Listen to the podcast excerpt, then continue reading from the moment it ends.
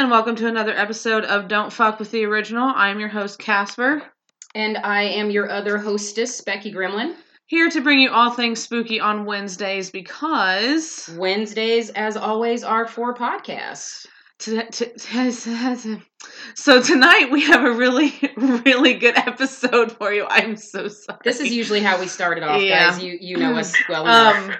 um we have a very special guest with us tonight, and uh, this is our Salem episode. Yay! All about Salem, and um, we have a history buff with us, and he's really cool. Uh, his name is Dr. Vidka from Spellbound Tours, an amazing tour that you can take in Salem, and it's the best one. We have we didn't take any other tours. It doesn't matter. It's the best one, and We're being totally biased, and we don't care. It's the best one. pretty much. Um, but if you ever go to Salem, make sure you take their tour. It's fantastic, very, very, very informative, and Dr. Vidka is really, really freaking cool. So we have him here with us now. Doctor- Well, good evening. Yay! I'm glad you took the tour, and I'm even more glad you liked it. we loved it. We did. We loved it. Um, I was sort of more of the Salem history buff than Casper, so you know this was sort of a, a trip in the in a lifetime in the making for me.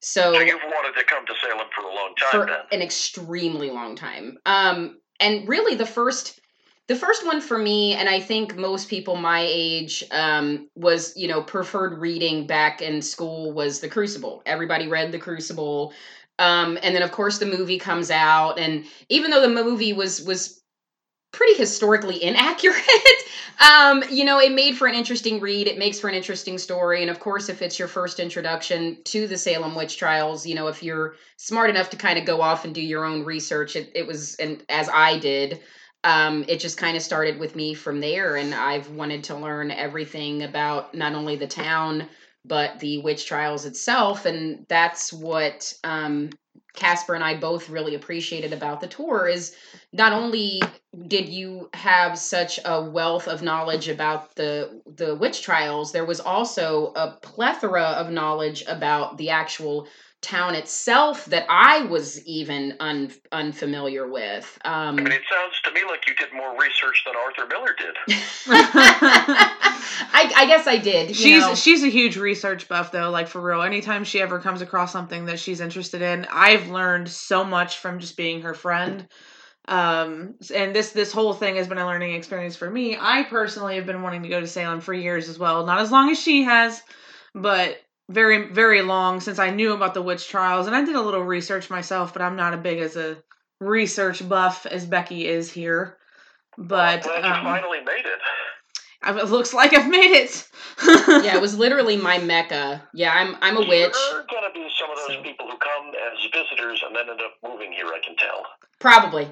I've already considered moving to Fall River actually. Yeah. So Mine mine would be uh we're we're locked into a mortgage, so if we would be able to get somebody to buy this house, then me and my husband are all in. So right. It's like, um, well, I have no ties, so I'm just gonna go move to Fall River. We'd only be an hour and a half away. Yeah, we would. That's I I would come and visit. You know, maybe you would get a job like at the Lizzie Borden House, some kind of live-in caretaker. Don't even get don't.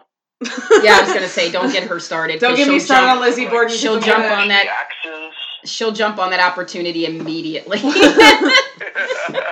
Like I would actually personally like to be a caretaker of the Maplecroft. Like I would uh, literally talk to the homeowner and be or the owner and be like, "Listen, I want to live here forever. Is that I'll live here. I'll work here. Whatever you. Need. I'll need take care do. of it. It's fine." Mow the lawn, do the plumbing, whatever you need. I will. f- I will take care of this 14 bedroom house by myself. Anyway, we're not talking about Lizzie Borden. so, um, Dr. Vidka, I did want to get a little bit, um, if you don't mind, for our listeners, kind of going into a little bit of, of your background. Are you um, were you born and raised in Salem? Kind of what what started your fascination with this? More history I buff, was, or I was not born and raised in Salem. I Okay. was originally from Massachusetts, Okay. and I came to Salem for the university here. And uh, while I was here, I got introduced to the town and the history, and it kind of stuck with me. And of course, I left Salem after the university and traveled around a lot. I worked with a carnival freak show, which was a great time, and I learned a lot that way. But when it came time to come back to Salem, there's no other place I'd rather be because it has such the wealth of New England history and it has the ghost stories and it's a really great place to be as a paranormal researcher and a place just so rich in history and where you can meet other like-minded people. And I'm not talking so much about the people from Salem, but the people who visit from all around the world who want to come here and learn about our history. But even more exciting to me is they want to share their ghost stories, things that have happened to them. That's amazing. Yeah, I mean that was definitely one of the things that caught us with the with the tour was you know not only hearing about the experiences but also hearing about other people sharing their experiences, our experiences. Yeah, that's that's amazing. And you're right. When we have time, we do paranormal investigations, and obviously, a lot of it we debunk. Right. The vast majority of it's people who are mentally ill and aren't getting it treated, or they've got squirrels in the wall, and that's where the voices are coming from. but every once in a while, there'll be a case that just doesn't fit in with any natural causes, and that's when we get really excited and start looking for potential paranormal angles. I love that because I'm I'm also one of these people that I I come full I I fully come in as a skeptic. You know, I I which is what you should do. You should do Mhm. that. Yes, very much so. Very much so. You're a, you're you're able to debunk it so much better when you can have a plausible explanation for it. But obviously, if there is no plausible explanation for it, even if you can't say it's paranormal, you can at least say that it's unexplained phenomena. So, Right, and I mean, unfortunately, there's no like ghost zoo where we can go and study. Like, Man, in could somebody make one of those? So, Like, Darn. It's a very intangible kind of science, but Yes. it's really interesting. And there's a book I love. It's called Confessions of a Ghost Hunter, and it was written, oh boy, probably about a hundred years ago. And Wow. all the science in it is crazy. The guy talks about setting up cameras with flash powder and just old, old science. But what is so good about it is he's applying real scientific thinking and scientific method to it. Like all the how to stuff for our technology is junk, but just the mindset behind it is fantastic. And even to write something like that a hundred years ago, yeah, that'll. I would have to check out a book like that. That sounds I was like, ooh, 100 years ago, interesting. I'm like, oh, that piqued my interest immediately. It's a, you know, I'll send you. I don't remember the author, but I'll send you a link if you want because it's a really cool book. I Sweet. would Yes. very much appreciate that. Please, definitely, because we'll let our listeners know too. Um, so if you could get, um, I'll go into kind of before we get into the witch trials because I know for me this was this was really interesting. Can you give our listeners a little bit of history of the town of Salem itself prior to the witch trials? Kind of what sort of made Salem put Salem more on the map prior to that the this the witch trial history. Salem was kind of a rough place before it was frontier. Uh, Salem was founded in 1626, which is pretty early when you look at the colonial timeline, and there was constant, constant fighting between the settlers and the indigenous people who lived here. And the people who were running Salem were Puritans, who were just the most uptight, crazy, fanatical Christians that you could ever meet. And they wanted to get away from England. Uh, they wanted to go and do their own thing. They wanted to live this strict, extremely godly life in Salem, and they were the ones in power. But then you also had people who were like land speculators who were coming out to the frontier to try to make their fortune. It was not a big place. These were people out in the wilderness. Wow.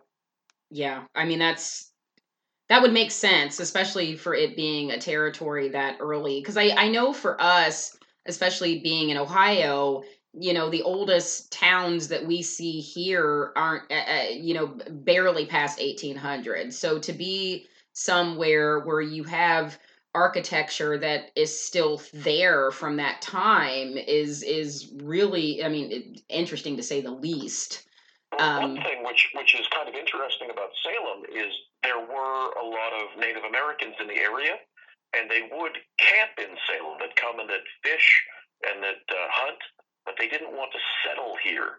The folklore was always like, "Oh, this area is kind of weird. We're not going to make a permanent home here." Wow. That's interesting. And that was that was pre-colonial.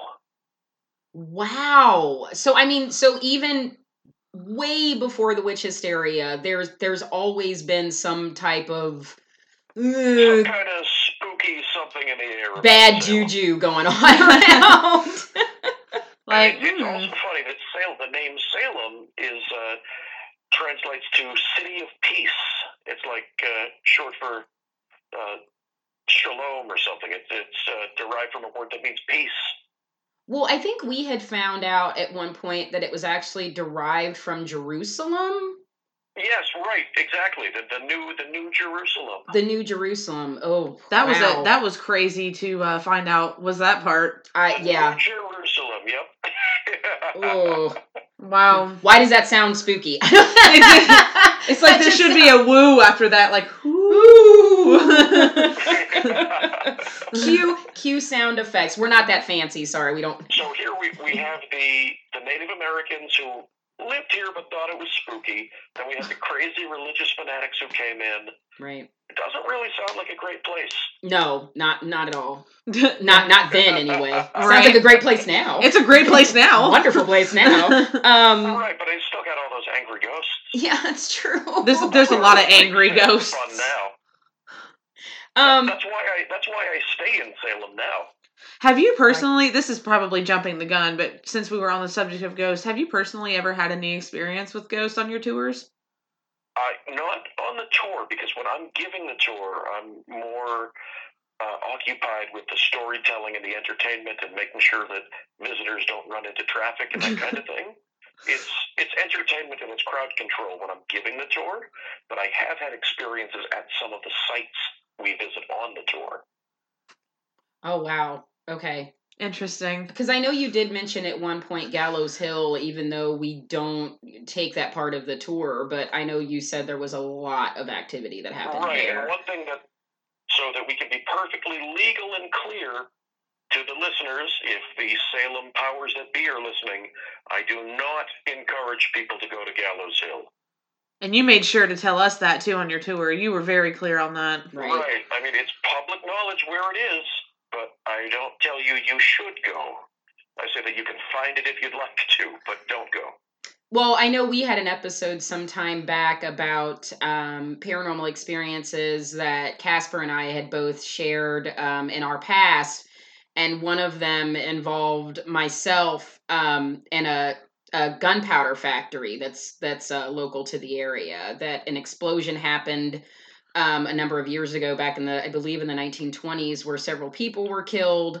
Um and i was a teen and i trespassed and i made it very clear to everyone don't do that. Please don't do that. What i did was very stupid and very illegal and if cops would have been there i would have gotten arrested. So please i mean i made it clear to everyone don't do it.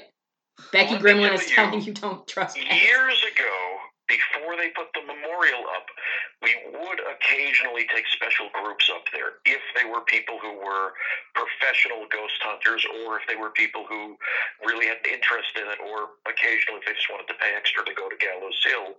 We would take the special trips up there, but I discontinued that because it got really strange. We were seeing things that went out of the realm of being fun, spooky, and were kind of dangerous yeah like I went up there with a friend who she's to this day she's a very staunch skeptic, but we got up to about the hanging ledge and she tripped and fell and she said it was because somebody grabbed her ankle. oh yeah And this is a girl who doesn't believe in anything. And she got a little injured, she broke her glasses and she was a little shaken up and short of breath and she was upset. She was saying, Somebody grabbed me, somebody grabbed me. And her and I were the only people there, and I couldn't have grabbed her. I was way up ahead. And when we calmed down, she rolled up her pant leg, and I looked at her ankle, and it looked like a big, angry bruise where you could see all the marks, like when somebody grabs you. Like when you see like the domestic abuse pictures kind of thing. Right. It looked like Wow. somebody had really harshly grabbed her leg and it was a fresh bruise too, like it had just happened then. And we cut that one short. Okay, so to all of our listeners, don't go to Gallows Hill. That has been your public service announcement brought to you by Don't Fuck with the Original. There's, there's one more too, which I think you'll you'll appreciate. It was uh, a bunch of like college fraternity bro dudes. I'm like, yeah, let's go to Gallows Oh, Hill. great. A bunch of chads. A bunch of chads. Awesome. Chad, oh, that's incel talk. Let it be known that incels, you need to get yourself fixed before we welcome you on a ghost tour. Yes, yes. But uh, so yeah, these these chads. Ugh, I feel dirty saying it. I know, right? But, You gotta shower afterwards. You're like, ugh. Please, incels, if you're listening, don't shoot me. Oh, I doubt they listen to us, but you're you're Well, yeah. that's right, because you you two are dirty femoids. Ooh, ooh. Oh no. Yeah, I, I did the research because they disgust me so much. Incels, not femoids. I, I like ladies. No, we we know. Incels are gross. but so these these guys, they weren't taking it seriously, but they really wanted to go to Gallows Hill, and we got up about halfway. We were going up one particular kind of creepy path, and one of the guys who was just this big oaf, like ogre in Revenge of the Nerds, he started crying. He was just crying. Nobody saw what happened, but he just was like blubber, blubbering like a baby. He was like, "Bro, we gotta leave. We gotta leave, bro. We gotta leave." And the other guys were like, "Uh, all right." And they ran off the hill. And the next day, we got an email from them like, "I'm so sorry for making fun of the ghost stuff, but we saw something. I'm not going to tell you what we saw, but we were just so spooked. We were sorry for being jerks. Uh, we don't want to ever deal with ghost stuff again." And these guys were the whole time just goofing around, hyper masculine, not taking anything seriously. But when they got up to Gallows Hill, they saw something that just shook them to their core, and they wouldn't even admit what it was when they wrote to us to apologize for being idiots. Why does that somehow bring me so much glee? I I feel like you know. I kind of feel like whatever was on that hill was like, all right, come on, guys, we, we're we're done with these bullshit. Yeah, we're- like we're- let's we're- let's show them what we're made of. we're done with these chads. We're, We're- about to. Take We're about out to all the shake stops. these Chad's world.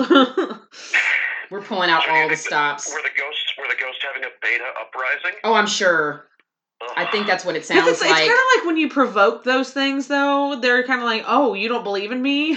Look at this, bitch!" And they're kind of just like, Yeah, Let's get yeah. back to ghosts, not incel stuff, because they make me so mad. Yeah. I know. I love it. It's like let's talk about more of the spooky stuff. I don't "No, like let's talk about the ghosts." Let's talk about the creepy stuff. That's just so much more inviting. Um, so I did want to now that we're kind of more on the topic about the witches, um, and the trials itself in 1692. So there was something I did want to bring up first before we really get into the story about um, Tituba and the religious hysteria. Um, mine too, definitely. Um, there are some things that I did kind of want to go over um, to sort of debunk a few things, and I think more so because um, when Casper and I were earlier before the tour and the, during the day, we were in uh, Old Burying Point. Um, which is, uh, I think, and correct me if I'm wrong, Dr. Vidka, is that one of the oldest cemeteries in Salem? It is, as far as I'm aware, it is the oldest cemetery in Salem. Okay. And it is, I believe, the second oldest European cemetery in the United States. Wow. What's the It's one of- first? What's the third?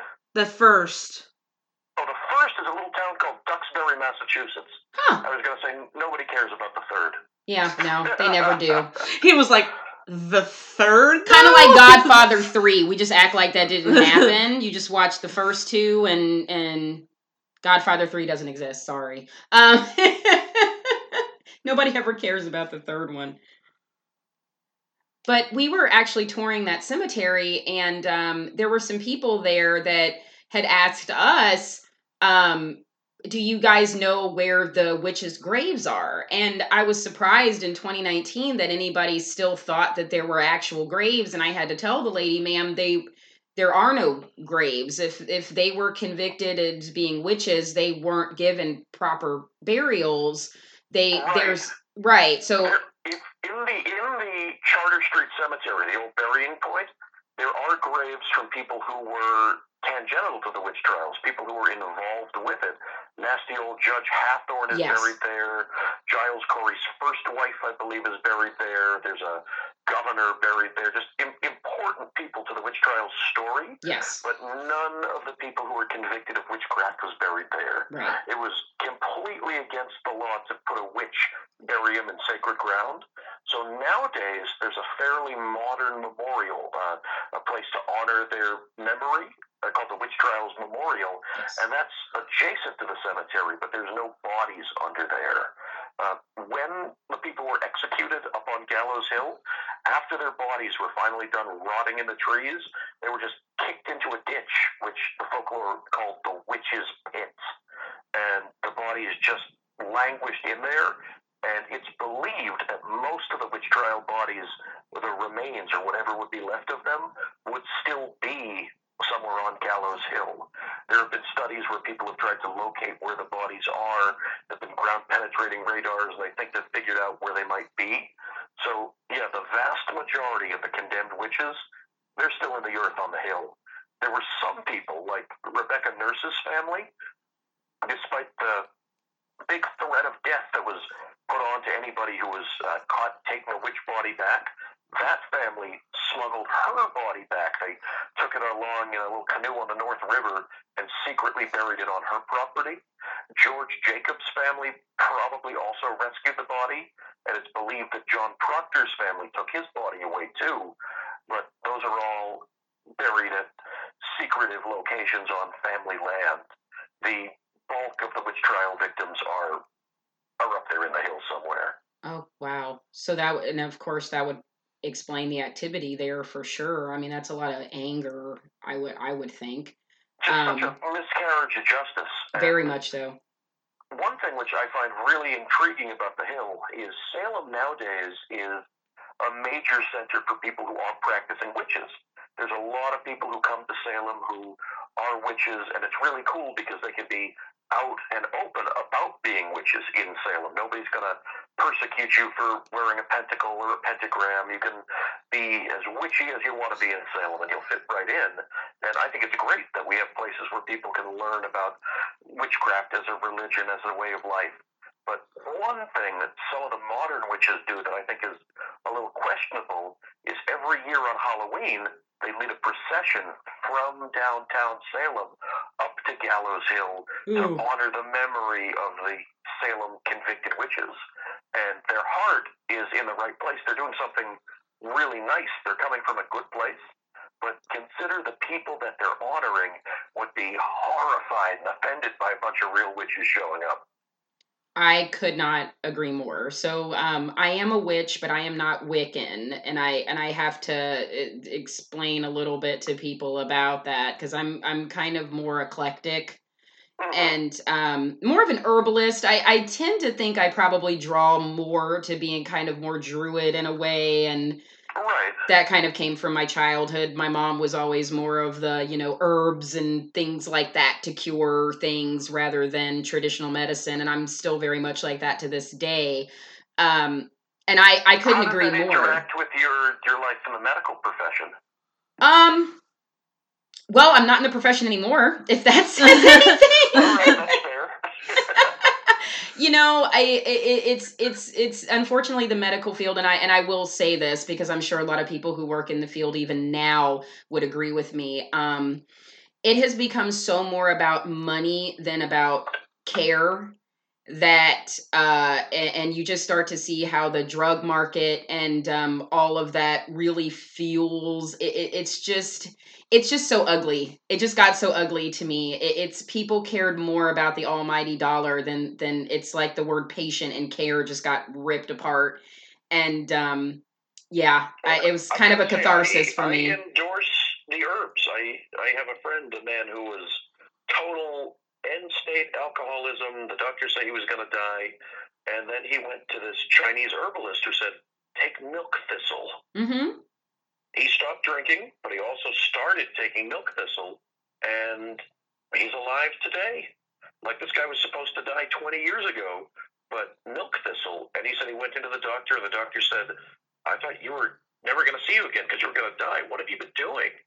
And he said, milk thistle. And the doctor was like, well, we can't, you know, legally endorse it. Right. But if it's working, keep doing it, and maybe I'll tell my other patients to do it too. See, it's cool when you have I, I have a doctor like that now, and that's kind of upsetting when they when you tell them like, no, I I just take uh, herbs, and they're like, oh well, yeah, well we can't say, but hey, if it works for you, great. You know, it's it's kind of like they they're just sort of their hands are up in the air. They have they they literally have no idea. I, I Well, remember they, even they just get in trouble if they if they do advise to take the herbs. That is true. That is that that actually is true. I mean, I I worked for a oh gosh, malpractice and insurance is insane. I mean, I couldn't even. So I get it why they can't because they don't Right. they don't want to get sued. I totally get that. Um, but yeah, I can understand their hearts being in the right place, wanting to honor these people as witches. But you're absolutely right. These people were Puritans, they were Christians, they would be so offended of They would have anybody been appalled that anybody was calling them a witch. because they weren't. I mean, they weren't Right. witches. So One thing that's one thing that's just nuts is that people don't think about today is these Puritans, very devoted to their Christian God, very pious, but they were doing stuff in their everyday life that we would consider witchy. Like all their medicine, their real medicine was herbs. yes, um, if you you might remember from the tour the story about the poppet, which is analogous to what we think of as a voodoo doll, but there were people who were making poppets to protect themselves against evil spirits, and these were people who believed that all spirits were diabolical, and yet they were using counter magic, even though they were Puritans. If you go into the witch house, you can see that there are some uh, counter magic marks, uh, little sigils carved into some of the beams uh, that the Puritans carved in to protect them from witchcraft. And I mean, doesn't that sound witchy in and of itself? uh, very much so. when you use when you use witchcraft to keep away witchcraft. and you have yeah, no you're fighting witchcraft with witchcraft. Pretty much. Price and Boris Karloff and the Raven. like, hello, sir. Do you know what you're doing? You, do, do you know what you're doing? So I'm I was really happy to to debunk that, and uh, I do want more people to uh, visit the Salem Memorial because that that really is more of a proper testament to to the the victims of these trials. It, it And really there's is. also one in Danvers, too. And there is also one on Gallows Hill. So Okay. we are trying to honor their memories. Um, Probably not gonna go to the Gallows Hill one, but I'm, I'm actually the truth. Did you two sneak up to the Hill Memorial? No, we did not. no, no, no, Not even during the day when it's legal and okay. no. no. We're we're sensitives, so yeah, we're actually both sensitives, and um, I I myself really pull a lot of energy, and I was just I, I it, it it it frightened me to go to a Yeah, place it like that. I was really scared that even during the day I was going to be pulling a lot of heavy energy that I just I didn't want to hold on to. I mean, I can tell you that. Uh, remember that little dog I mentioned is hanging out here uh, when we started chatting? Yeah, yeah, yeah. He goes everywhere, and he's not a big dog, but he can be pretty aggressive. He's not scared of anything, but he will not set foot in the memorial on Gallows Hill. See, yeah, that's that's even a big Right. more of a note for me. yep. I, I live I live around the corner from it, and uh, we go on our walks in the vicinity. Uh, just tonight, we went to the Walgreens, which is at the foot of Gallows Hill. But even walking past the memorial, he will get real close to me, and normally he's he likes to pull on his leash. But when we get close to the memorial, he comes in real close and doesn't want to go anywhere near it. Dogs always know. Dogs and cats are very there's something they know. animals animals have a sense to the spirit realm that realm that we just we just don't sense like they do Oh yeah, they're they're better ghost detectors than any equipment you can buy. Yep. well that that actually brings us back to so two things about danvers that we found um uh, i believe that rebecca nurse uh that was where her family that was where her family buried her it was somewhere the family probably somewhere on what's now the Rebecca Nurse homestead, Oh, okay. which you can visit, and it is a cool place to check out. Um, if you didn't get a chance on your trip, I'd recommend going there. Make sure it's open before you drive out, but uh, you can definitely check that place out. I highly recommend it. Okay. Okay. Um, something else interesting we found out about Danvers too. Um, just sort of serendipitously while we were at Marblehead, um, and then you sort of brought it all back together. And I apologize to jump ahead a little bit, but this is kind of a because this is sort of a personal favorite to me. No, that's that's the magic of editing. You can make it go in any direction you want. I know, right? um, H.P. Lovecraft and his connection with, I mean, Salem, Marblehead, all of that being in the H.P. Lovecraft mythos was If you're, really. if you're coming to this area, you're going to be hanging out in Arkham. Um, Lovecraft visited Salem, and Lovecraft was notorious for not going anywhere. He was a shut-in. Yes, he was. And to bring it back to our earlier conversation, I'm pretty sure Lovecraft was almost an incel. I, I I think he was. The more I know about him, mm, yeah. kind of like I like some of his writing, but he's also just so questionable. You know what he named his cat? I no, I actually don't. It's not a word that I can say without getting in a lot of trouble. Oh crap. Okay, Yeah. I'll is it is it a Google thing? I'll look it up. it up. was. You can look it up. It was a black cat, if that gives you any idea. Oh no. Oh no. Oh, no. yeah, Lovecraft was a jerk. Yeah, I recently um so there's a there's a great YouTube channel called Biographies and um I, recently learned I I strictly only knew about HP Lovecraft's writings. I I hate to say that I I only knew about you know Reanimator and Cthulhu and and I I I was Oh, I more Reanimator. uh I met Jeffrey Combs. It was it was a dream come true. Uh it could take forever going into that. Um Was he a cool guy in real in real life? he was amazing. He was so cool. He was so cool. It was actually a Reanimator reunion, so it just made it Oh. like 10 million. He signed my DVD. I it put brains. I mean, it just was so oh, it was it was saw lit- at Castle Freak the other day, and I made the connection. Like, this guy must hate cats. I right? What is the deal? Anyway, so so back back to Lovecraft. Yeah, he was extremely So, yeah, racist. Lovecraft was kind of a piece of work. There's there's letters that exist between him and Robert E. Howard, the Conan guy, and Lovecraft is actually like stroking his neck beard, saying, "Well, you know, the thing the Nazis are doing isn't so bad." Uh-huh. Yep. Yep. But You're so like, huh?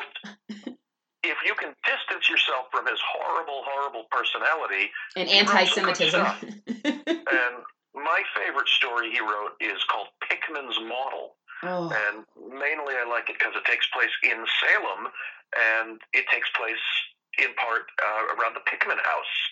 And the Pickman House is in Salem. It's a place that I do point out on the tour when we get Lovecraft fans, and they say it is the oldest house in Salem, even though it's been all restored and moved to a different location. But Lovecraft saw that house, and he got it into his mind that this was a very creepy, evocative looking house. And from there, he started doing a little research on Salem, and he came up with Samuel Wardwell, the last guy who was hanged as a witch in Salem.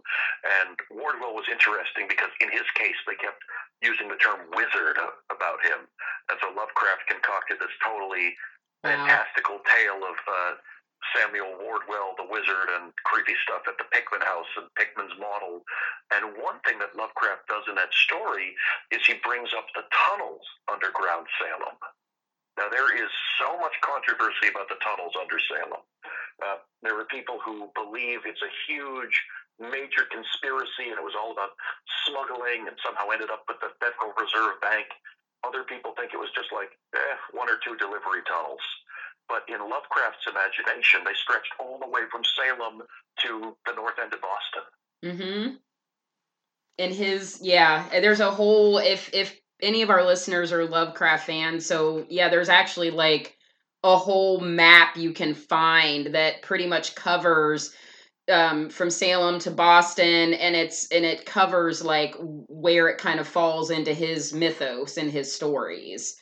Um, and it was so strange that when we eh, initially were kind of walking around Salem prior to the tour, I was I found myself very drawn to the Pickman house because it is a very interesting house and sort of where it's positioned. But then not knowing until we took the tour that you had told me the connection with Lovecraft, and that's when I realized that that day we had gone to Marblehead and we have also found the Danvers State Hospital, which was Arkham, basically. Yeah, so you were prowling around Innsmouth. Yeah, yeah, we were, and I didn't even know. well, I'm, I'm glad you perked up when I mentioned the Grimshawe house, and you were like, "Ooh, there's a Lovecraft connection." Because some nights we don't even mention the Pickman house unless people are really into it. yeah, yeah. Yeah, Most reason most people know Cthulhu, I think. came to Salem is because he was a Hawthorne fan, uh, which is funny because Lovecraft, such a dark, creepy imagination, uh, also really bad views on life. Hawthorne was kind of the other way. Hawthorne was almost like so moralizing. And it's funny to think that Lovecraft, the darkest, nastiest guy ever, was a fan of Hawthorne, who was just almost puritanical in his own way. And I wonder if that connection comes from his family lineage with Judge Hathorne and and whatnot. If that maybe played into Nathaniel Hawthorne's sort of viewpoint, I wonder. Yeah, Hawthorne. I I'm not a Hawthorne expert. There are there are people who know way more about Hawthorne than I do, but I do feel like his entire life he carried a real big chip on his shoulder because of that family connection. Gotcha. Like he felt really bad that his ancestor was involved in that terrible miscarriage of justice. And Hawthorne, I, I think when you read his stuff, it feels like he almost wants to set the world right, like to, to make up for it or something. Like a redemption in a way. Right, right. Yeah. Hawthorne, I think, in some of his writing was looking for personal redemption, even though it was his family who had done bad stuff and not him. But He was an interesting character too. There was a period in his life where uh, he would just basically only wander around at night, and during the day he'd either sleep or do his writing, but by night he'd wander all around the city. That's Oh my but he must gosh. have been Maybe a terrible tenant because you walk, walk anywhere in Salem, you see little signs like Hawthorne lived here for a year. He was always on the move. Oh my goodness. Like I, I don't know anything about how he behaved in his private rooms, right. but he was always needing a new home. Oh my gosh.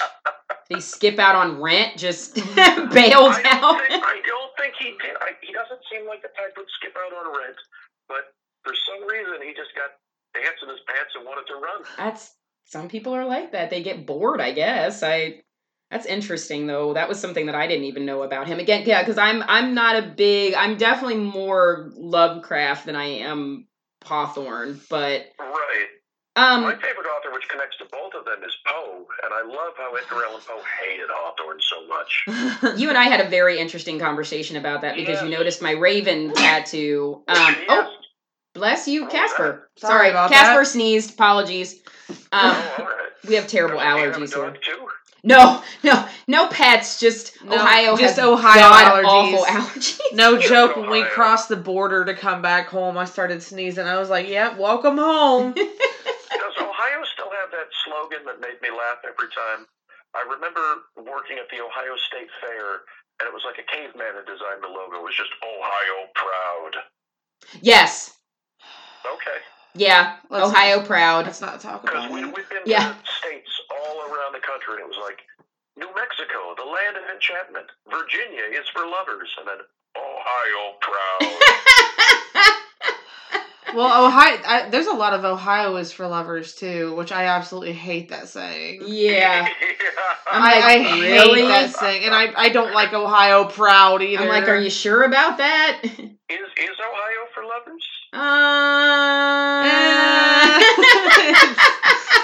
right, I, I we don't we don't want to dog our own Ohio, state. Ohio, we get tons of guests from Ohio. But We don't want to dog. No, our I'm own gonna state. dog our own state because I sneeze five thousand times a day, so I'm gonna dog my own. Well, I should also specify that where we. I we can tell you that Columbus, Ohio, has some haunted stuff. If anybody's out there, Um, they do. Yeah, they do.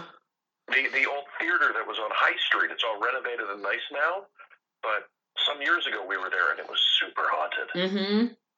I have heard of that. Yeah. Cincinnati's got some haunted places too. Yeah, Cincinnati ties into a lot of. Uh, we're very close to northern Kentucky, and Newport has a lot of lore with um, gangsters and Oh, different yeah. things like that. And then, of course, Cincinnati's tie uh, along with the Underground Railroad and and that type of thing. The Rankin let me, gi- House. Let me give just a little quick, uh, little quick shout to Kentucky.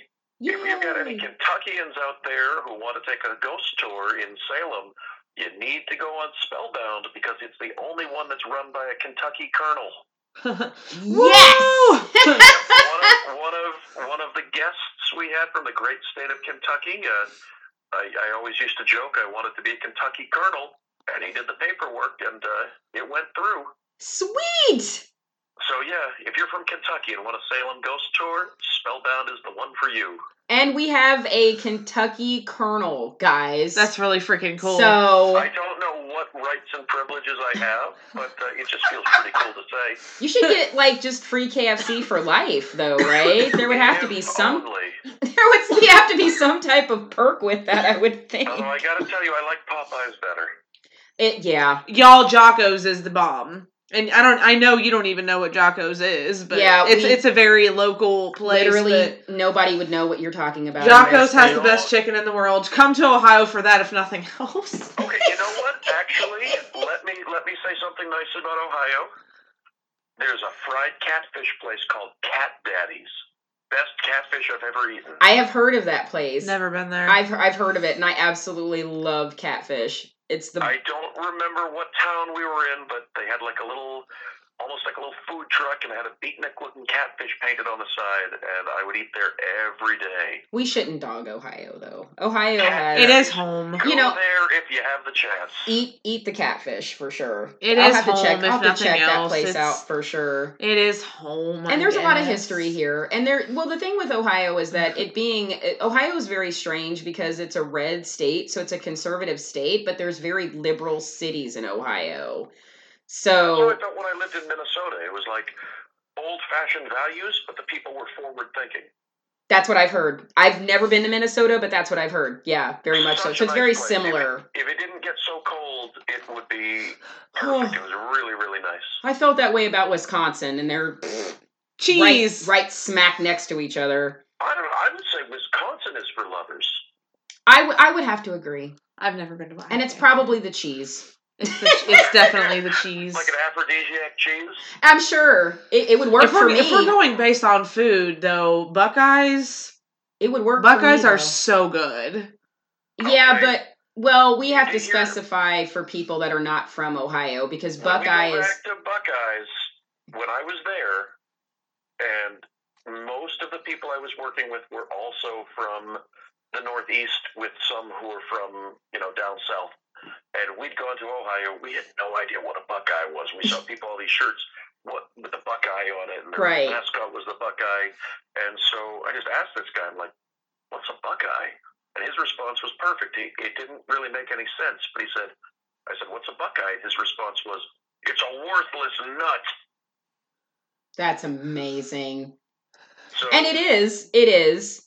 Um, but I should specify what Casper's saying because I'm like, honey, you're saying things that literally nobody from Ohio is going to know Well, what I was going to talking describe about. what it was. Um, so the actual Buckeye is a nut, but um, we have a variation here. It is worthless. Um, It, it really is. But we have a variation here where essentially it's almost like peanut butter fudge that's dipped in chocolate. So it looks like a Buckeye, but it's quite delicious. So those Buckeyes are not worthless. It's a Reese in a bowl.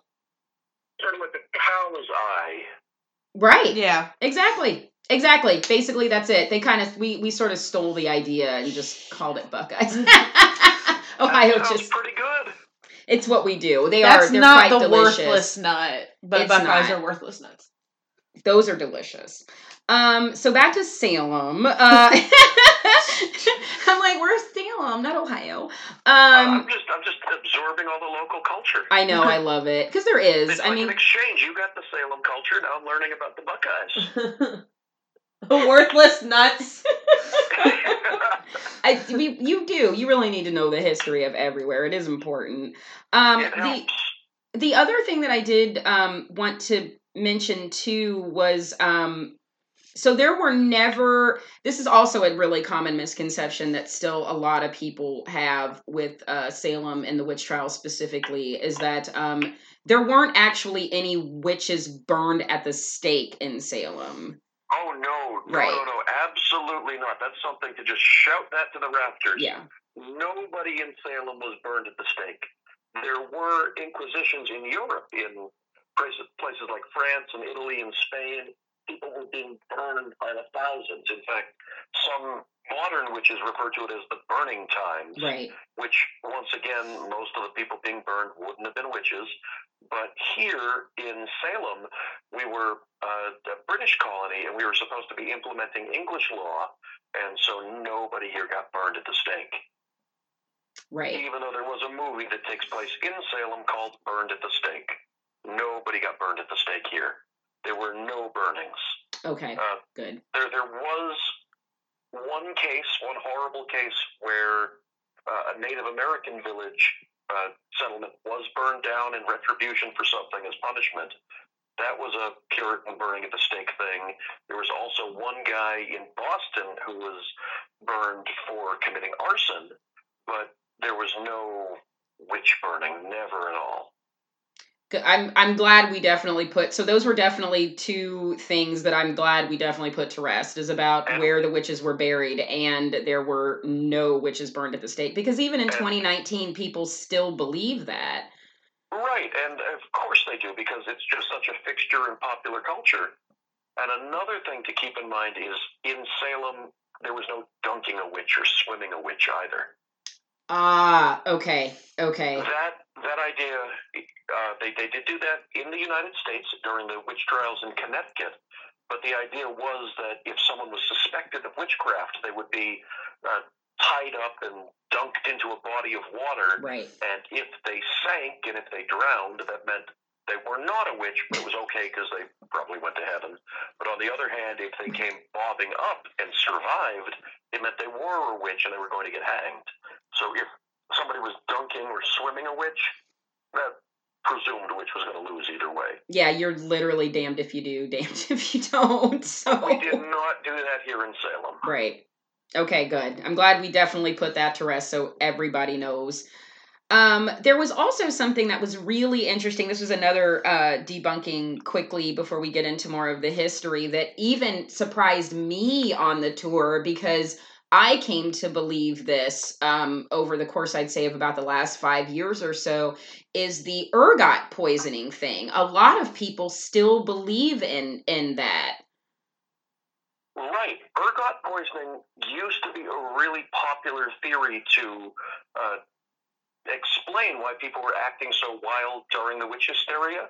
And it seems like a good theory. The idea is that ergot, this fungus, will grow on moldy rye bread and get into the food system and the water. And if you eat it, you'll get high. It's got a very hallucinogenic effect. It's similar to LSD. Right. And that sounds like, well, that could explain why people were seeing things.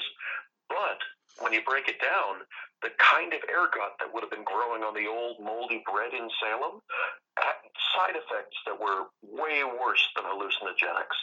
If you ate ergot, you would get nonstop vomiting and diarrhea. Uh, you would get very sick. And there were also leprosy type systems, like your extremities would start to rot and decay and fall off. Oh And my there was not a single case of that kind of thing in Salem, so we can we can write off the ergot poisoning idea. The reason I think that the ergot got into the public consciousness so much was during the 1960s when there was a resurgence in interest in witchcraft and alternative religions and stuff like that. People did go looking to Salem and try to start figuring out what was up. And because of the drug culture at the time, the ergot idea seemed really, really popular and people latched onto it. And then in the early 1980s, there was a very popular TV show called In Search of. Oh Kind yes. of like a paranormal unsolved mysteries hosted by Leonard Nimoy. Yep. And they did an excellent episode about the Salem witch trials. They went into history and they got the best version of history at the time. They talked to modern witches like Laurie Cabot, and my friend Therese was in the episode a little bit. But then they proposed the ergot poisoning theory. And that show was seen by millions and millions and millions of people, and it, you know, still gets reruns sometimes today. Yep. And I think that's why the ergot idea got so just ingrained in public consciousness. Yeah, so we'll let listeners know it's not like a peyote trip. It's literally the worst food poisoning you could ever have in your life, and your limbs will fall off With leprosy. You don't with leprosy. Oh, I got food poisoning. My arm's falling Which off. one thing I can say. Right. The uh, British TV show Ripper Street. Uh, I started watching, and there was a plot where people were getting sick, and they said ergot, and I started screaming at the television like, "No, I can't escape this stuff." And then in the very next scene, they were all vomiting and pooping themselves. I'm like, "Yes, finally, they got it right." Oh, somebody got it right. Finally- Finally, we have a media depiction of ergot that is accurate. My limbs are falling off As disgusting as it is, very, very, very accurate. Um, it's so great. fun because people will say it on the tour, and sometimes there are people who you can tell are like into the drug culture themselves. They'll be like, "Yeah, it was mushrooms." I'm like, uh, no, I'm sorry, no, No, no, it- it, wasn't your people's stuff. Mm-mm. You can enjoy mushrooms and be safe and have fun, but if you eat ergot, you're gonna die. Yeah, it's what's going to happen to you. It's no fun at all.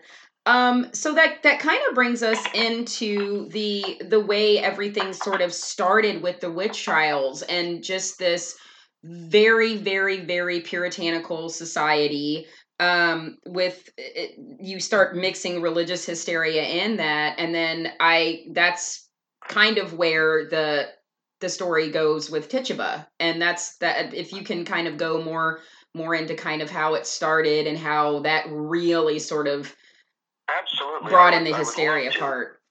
Tituba is honestly my favorite person in the whole witch trials drama. But before we get to Tituba, I got to give you a little bit of background on Salem at the time. Like these people were extremely stressed out. Uh, the because Massachusetts at the time was not a state; it was merely a colony. It was part of the Massachusetts Bay Colony, or something even previous to that. And these people were totally reliant on protection from the Crown of England. And England had recently revoked their charter and had just barely gotten it back. So these were people who were really scared that they weren't going to have any anyone getting their back. These were just a bunch of people all alone out in the wilderness. Also, there were constant fights. Uh, there were there was battles and wars going on with the indigenous people, and a lot of the folks in Salem had lost family members to those fights. A lot of the girls who were freaking out during the witch trials that lost their fathers, that lost their brothers, that lost their potential boyfriends, and some of them had come from relatively high stations and then were relegated to basically being servants in other people's homes because their male providers were gone. So these were people who were scared both of the imaginary devil in their midst that their puritanical religion had drilled into them, but they were also scared of the Indians who were an actual physical threat, and they were also scared of the fact that England was just going to say, "All right, we're done with you guys," and leave them abandoned in the woods. So that sounds pretty stressful, right? Oh my gosh. I mean, I I I'm stressed out listening to you. right, it's stressful just just like- hearing it. I mean, you've got all of You're like talking about this, and I'm sitting here like stressed. I'm like hashtag Right, first yeah, world these people- problems. honestly, to put it very simply, their life sucked. It was Yeah. awful. Um, and so they were Puritans too. And the Puritans were a Christian sect, and they were not like the Christians we think about today. Like a lot of Christians, they are really nice people, and it's just, you know, as normal as any other religion. But uh, Christianity, I mean. But the Puritan version of Christian was extremely harsh. Like they were so extremely uptight. Their entire life was just all about prayer and hoping to ascend to heaven. And they they didn't really do anything. Like if you look at Puritan diaries from the time, I remember doing some research and finding some really old material, and it was a young woman's diary from that time period, and I thought it was going to have some salacious details, but no, it was like this poor girl just writing, and I prayed, and I prayed, and I prayed. Could you imagine if your like 16 year old diary was just that?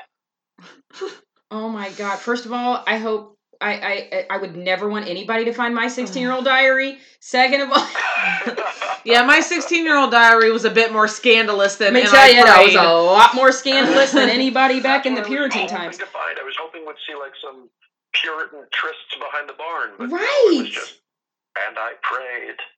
Like some Right. actual. Well, I guess that kind of makes sense why now Arthur Miller gave so much artistic license to the Crucible because if it was really written as it was then, it would have been pretty boring until it would have gotten up to the. June There, 9th. there were there were people who were living fuller lives, but the Puritans.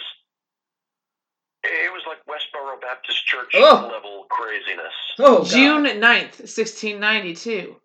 And I prayed. And I prayed. June 10th, 1692. And I prayed some more. Um, And then June 11th, guess what I did today? I, I, prayed. prayed. Oh my goodness. Oh So wow. Let's, let's get things make it even worse. So these stressed out, scared people who had to go to church all the time. It was winter, 1692. It was super cold, and they couldn't really do anything. They were basically housebound, and the girls were treated worse than the male Puritans. They weren't getting much in the way of education. They were just supposed to do chores for their family. When they got a little older, they'd get married off, and uh, sometimes they didn't even pick their own partners. They didn't have much to look forward to. They would die in childbirth and get sick and die of disease, whereas the male Puritans at least could, you know, think about having some semblance of a career. These girls were just like baby factories who were going to die. And it was a cold winter, and they were miserable. And then comes Tituba. Now, Tituba was a slave, and to the best of our knowledge, she was not of African descent. The the old mythology of Tituba is that she was a black lady, but she was most likely from the Arawak tribe in South America. The reason that we think of Tituba as a black person is because of the manifests in the slave ships uh, would just lump all the slaves together, Yep. and also they referred to evil things as black. They're like, oh, that that black thing, that black slave. And that was Right. like saying evil or wicked slave. And also, when Arthur Miller wrote The Crucible, he just assumed slave equaled of African descent. Yep. But when you look at Tituba, her very name, Tituba, is very close to the name of a particular river from the area where she was probably captured. Um, a, a person captured to be sold into slavery wouldn't necessarily tell their name, they'd just be given whatever name. And Tituba's husband, this is really telling, he was named John Indian. Wow. Wow. Yep. The slavers had this great habit when they would capture somebody and they didn't want to give their name because the name has power. They would say, All right, what's kind of an Anglo name? John. You're an Indian. You're John Indian now. And Tituba, considering the her name and her husband's name pretty conclusively, and then when you look at the slave ship manifests of where she was from, where she was taken from, definitely Native American from South America, not from African descent. But she ended up in Barbados, where she was uh, working on a sugar plantation. She was forced into service there, and she did live amongst the African people. And from them, she absorbed their culture and their belief system. She started doing stuff their way, but when the white plantation masters would come around, the slaves all just had to cover it up and sweep it under the rug and say that the rituals and everything was to honor the Christian saints that were being forced on them. Right. And that combination of African religion, native religion, uh, Christianity, all that stuff commingled that evolved into something that was very similar to what we would call voodoo. And Tituba was probably practicing this similar to voodoo faith. Now, she ended up being purchased by Reverend Parris. And it's terrible to think the guy who becomes minister has slaves, but he does. And he ends up in Salem, minister of Salem, and his kids start hanging out with Tituba. Now, Tituba is really exotic to them because she's somebody from somewhere else, someone who's interesting. She has all these wild stories and folklore to tell the kids, and they just eat it up. Tituba is like the only entertainment they have. She's the only thing that's secular. She's the only thing that's exciting. And they just go and they hang out with Tituba and listen to her wild stories, but they feel guilty about it because these girls aren't supposed to be into that kind of thing. And the guilt just starts eating them up and eating them up. But they keep going to her anyway because really, what other fun do they have other than seeing Tituba? And of course, they get caught. And what do you think happens then? Well, there you go. It's immediate. What it's, it's devil worship. It's devil Right. worship. they panic, they freeze up, they scream, they twitch, they speak in tongues, and it's because they're stressed out. Like, you know how physical symptoms can be brought on by stress. Yes. And these girls are scared at the consequences that could come from their parents. They're scared at the consequences that could come from the church, uh, all because they were spending time visiting with Tituba and listening to the stuff that they shouldn't have been exposed to. And when they get the easy out that says, oh, you're bewitched, they latch right onto it. And then there and then there you go from there. It's it just just uh, explodes from there. mass hysteria everywhere. two, two of the girls really took advantage of it, and eventually they ended up regretting it. After the witch trials was all said and done, a couple of years later, one of the girls issued this really lame statement saying that we were so sorry. Her quote was, "It was all for sport." Oh, because that just makes up for all of these innocent lives being mm. murdered, basically. That was the best apology she could muster. That's quite the. That's honestly, that's the best apology I've ever heard. Damn. That's why she I- worked real hard on that. Judge Sewall, one of the judges from the court of Oyer and Terminer, one of the witch trial judges, he was haunted by guilt forever. He eventually penned this really, you know, verbose, flowery, heartfelt apology. And he was one of the ones who was doing the sentencing. But the girls who set the whole powder keg off, eh, it was all for sport. So there was virtually just no no empathy, nothing, no sympathy. They were just they just that's just how they passed it off. Right. It was Salem's dirty secret. It was shameful. The people who were involved in it, once people came to their senses, they wanted to be done with it. They they were so embarrassed by what happened. They felt bad about it, and they just went on with their lives and covered it up. Those girls needed to be locked the fuck up. Uh, does anyone know what happened to any of them after? Um, is there any record of that? Like, did any of them yeah, s- for stay in? sure. They Okay. Just, they just went about their lives. Wow. Wow, because I could live with myself knowing that I killed 19. You were responsible. For, I was responsible for 19 people dying for no fucking reason. yeah Yep, amazing. that, I could live with say, We're going myself. to say 19 hanged, Giles Corey 19 pressed, hanged, so 20. and who knows how many may have died in the dungeon too. That's true. oh, true. yeah, so like 20 people plus. waiting trial, the people who got sick in the dungeon. Yeah. Right. That yes, that is true. Um that actually did want to I did want to get uh now that you've mentioned Giles Corey, that was something really really really interesting on the tour to find out about him because he and I I you know, the Crucible, I I have to keep going back to the Crucible because I I really believe that that's kind of everybody's first introduction to it as it was mine because it was sort of preferred reading back in English class and just, you know, they just threw the crucible at everybody. And then of Yeah, course the nothing movie wrong with Crucible. Nothing It's wrong with it. great, It's a great piece of theater. It's a great piece of.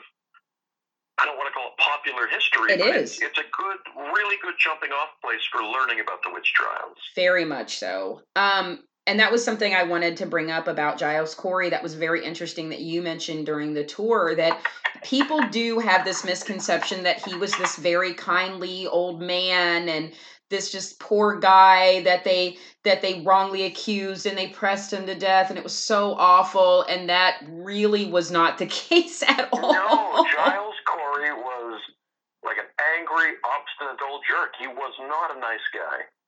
And neither was his wife. His wife was like a notorious social climber who was trying to work her way up in the court, uh, in, not in the court, in the church. And Giles Corey was just kind of being dragged to church by her. He wasn't well liked by the people in the community. If you look in the court records, there were like feuds between him and everybody else. Not a nice guy. Oh jeez. Like he actually beat one of his servants to death. And to make it even worse, the guy he beat to death was kind of a simpleton. Oh no. Yep. Oh, Giles gosh. Corey got mad at this guy, took his cane, and just bludgeoned him to death. He didn't die immediately either. He suffered for a few days after, and then just eventually succumbed to the, uh, the skull crushing and the brain damage Oh. up by Giles Corey. And didn't he actually accuse one of his wives of witchcraft as well? He did. He certainly did. Giles Corey. Uh, I mean, maybe he resented the fact she dragged him to church. Oh my gosh. But, uh, Oh my god. He did accuse her, and legend has it he laughed when she was found guilty. Now, there's no way to prove if that's true. In fact, I'm pretty sure he was dead when she was found guilty, but that's just the way people thought of Giles Corey at the time. I know how I'll get back at this bitch for dragging me to church. Oh my gosh. That's that's you know doing a little like I'm gonna make her sick is one thing, but like I'm gonna get her hanged. Wait, did you say make her sick? Are you one of those, uh, the Munchausen people? Well, shit, he figured me out. Ah, darn it. You? You exposed the secret. oh, that was my secret, man. well, maybe you, you can edit that out. Yeah, we'll just- we'll just- Corey, nasty guy. Yeah. And It was very interesting too, like on the tour when Yes. you were talking about it, and you were like, "He's basically buried, like below where we were standing." That sh- that kind of shook me a bit. Right. Well, one thing is there is a piece of folklore that says that Giles Corey was pressed to death and killed in what's now the Howard Street Cemetery. Now, the Howard Street Cemetery is a place where we don't take the tours anymore, and that's because a few years ago, part of that cemetery actually started to cave in a little bit. So if you walk around in exactly the wrong part of Howard Street, you might sink into somebody's grave. Ooh. Now, during the days of the witch hysteria, Howard Street Cemetery would have been part of the field where Giles Corey was pressed. It was not an active cemetery at the time, it was just part of the field. And in 1914, before the Great Fire of 1914 destroyed the city of Salem, people claimed that they saw an apparition of Giles Corey in Howard Street Cemetery. That's how he gets connected to that site. But to the best of real knowledge and history, he was pressed basically where that parking lot was where I had you stand. And for whatever reason, I got the heebie-jeebies after you said that. I was like, "Oh." sort of And made me it's entirely possible that we all were standing on him that night. it sort of made me think of a variation of that Joni Mitchell Joni Mitchell song, like paved a grave and put up a parking lot. So I couldn't resist. It was like the first thing that popped in my head. I was like, oh wow, definitely not paradise, uh, by any means, especially after what happened to him. One of Um, the strangest things I saw ever at that site was uh, it was an afternoon tour, and we had two teenage girls with us, and one of them was wearing a little crucifix necklace, and her friend was kind of teasing her, like, "Oh, you better hold on to that thing."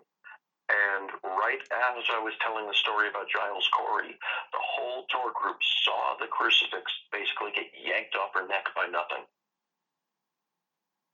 He really didn't like going to church. he was he was tired of church. It landed like two feet away from this girl, and she panicked. And I was shaken too. I'm, I'm trying to tell the stories. I'm like, what? Wow, something really happened. That was weird. Yeah, I would have I would have had to stop for a minute and be like, "Did y'all see that?" Uh, please tell me everybody saw really that. did.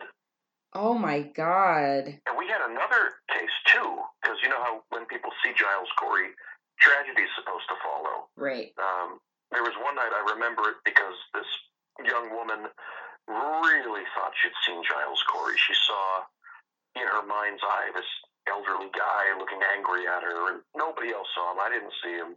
Nobody saw him or felt anything. But she was convinced that Giles Corey was with us. Well, about a year later, she came on the tour again, and I remembered her because she made quite an impression with her Giles Corey sighting. And I asked her, I'm like, so did anything happen? The very next day, she'd gone to the doctor for a checkup. They found cancer. Amazingly, luckily, they found it in time. She recovered, it went into remission, and as far as I know, she's fine today. But the day after she thought she saw Giles Corey is when she got like the worst diagnosis you can think of. Oh my god. Wow. Okay. Yeah. Whoa. Yeah, so if Yeah. people aren't convinced by now, after listening to our podcast, this stuff happens. It I've, I've really happens. stuff, but I'm very pleased I've never seen Giles Corey. I'm very pleased I didn't see him either. I, I know. and When you were telling that, I was like, "Please don't let me see him. Please don't let me see him. Please don't let me see him." Although I think I think you'll appreciate this. Uh, you may have noticed around the visitor center there's a uh, particular grizzled old homeless guy with a big beard. oh yeah. Yeah. Yeah, yeah. We sure did. Nice guy. He's he's totally harmless. He's a local character. He's been around forever. But one night I was giving the tour, and it was back when we were allowed to go into Howard Street Cemetery, and all of a sudden, like the whole group screamed. I'm like, what? Well, they saw an apparition of a disheveled old man. It was him. He had just passed out behind the graves and woken up. Oh my goodness. You want to talk about a heart attack? That's hilarious. I, I asked him, I was like, can you do this every night for us? He was Like- not happy with that idea. oh no! Uh, it would have been great. Like, dude, I will pay you. This is just right? too Like, I'll give you, I'll give you five to- bucks a night to do the, this. poor, the Like, poor guy just fell asleep behind the graves. He was just trying to take a nap, and we interrupted it. And everybody Oh. thought they'd seen Giles Corey. Gosh, Well, and you know what? If you're gonna, if you're, if, if you're gonna get your most peaceful nap in a cemetery, I mean, really. right? Speaking of homeless stuff, and this ties back to Danvers State Asylum. When Oh, yes, please do. State, which was extremely terrible, terrible, notorious asylum. It was uh, way back when it was extremely therapeutic, top of the line. We thought it was the best asylum anywhere. Yes, But by the 1980s, it had devolved and was basically like a torture farm. right. This place pioneered the suborbital lobotomy. It was just churning out sad, brainless ghouls. But the 1980s budget crisis, when Ronald Reagan cut all the mental health funding, Danvers State was shut down. Well, the folks who didn't have families to take them or other institutions they could be shuttled to ended up getting bus tickets to Salem. Oh, oh my wow. god. Some of the elderly bums you'll see around are former Danvers State inmates. Oh, that is heartbreaking. That's horrible. But Danvers State is a very creepy place. Yeah. When it Um, was- when it- We when it went there, so How did how did you feel? Did you see anything? um, Well, It's not what we saw; it's what we felt. it's what we felt. So to to give our idea, if give our listeners an idea, um, we actually found out. I I, I personally had known about Danvers State from uh previous paranormal shows I had watched, and also the uh, connection between Arkham and H.P. Lovecraft. Pardon that. That's thunder. That was We're having thunder, by very- the way. That was not H.P. Lovecraft. Wow. We're okay. having very bad weather over here right now, so sorry. Actually, that was my stomach. You know. Hey, you you you two kind of went out for a second. Can you repeat like the last maybe thirty seconds? Yes. oh no, I'm sorry. It, it was it was probably the storm. It's it's storming again. So. Yeah, we we heard a lot of thunder, and we just wanted to let our listeners know that that couldn't have been better timing. But that was not H.P. Lovecraft. That was It really just- creepy because we're like Danvers State Hospital, cue thunder. Okay. Okay, okay, perfect. I, I couldn't hear any of that. So Okay, we apologize. Yeah, there there's a bit of a storm here, so the thunder kind of threw everything a off. storm of witchcraft. I Like right, perfect Oh, timing. For Someone's this got to hang now. hey, I'm the only witch here, so Well, I, I wouldn't I a bit to you. take offense to that. I would not do that. Yeah, but no, you you have to hang someone who isn't a witch. Remember, That's because they were all not witches. That's true. so that would be me. That would be you, um, you Are we Christian. Casper. Do what? Are we hanging Casper? We're hanging guess- Casper. I am the Christian here, so I guess that would be. well, shit. You're the witch. Um. Oh, I don't know. All, all those Puritans were Christians, so I'll, I'll start getting my nooses ready. that's why. Let me, tell, her. let, me- let me tell you something. I am not one of them, though. Woo! I will be the I will be the Tituba in this story, and I will be pointing fingers at everybody. No, Well, that makes sense because you are you are my favorite. I th- thank you. I appreciate that. Let Um, me let me give a little book plug. Speaking of Tituba, please do. Yes. if everybody listening wants to read what is one of the most essential texts on the witch, witch trials, it's called Tituba, Reluctant Witch of Salem. Put it on your Amazon list. Buy it now. The author is a lady named Elaine Breslaw, and she was the one who really broke the story about Tituba's true lineage and heritage. And she was the one I learned from this book that Tituba probably had a daughter also named Tituba, who would have been about the same age as the girls who were involved in the witch trials. Oh wow. Really? Yeah, so everybody buy that book. It's out of print, but you can get it for pennies on Amazon. It's Yes. really, really good. I will. Uh, I'll have to add that to my list for sure. Well, you know, if, if you want, I've got a spare copy. Just uh, text me your address. I'll put it in the mail when I finally go to the post office. Oh, that's aw- awfully sweet of you. Thanks, dude. Oh, the special little perks. If I, I can make people learn about Tituba, I've done my good deed for the day. That's awesome. We well, we appreciate you're teaching us a, a lot of things, but Um, Well, go ahead, go ahead and fact check me. I always encourage that because sometimes I'm wrong, and if I am, I want to know. exactly, because it's just it's more research for you too. So if- you which know. is fun, which is some of the, the best part of this whole thing. I, I love doing the research. Um, so getting back to uh finding out about Danvers State Hospital, so I was familiar with it.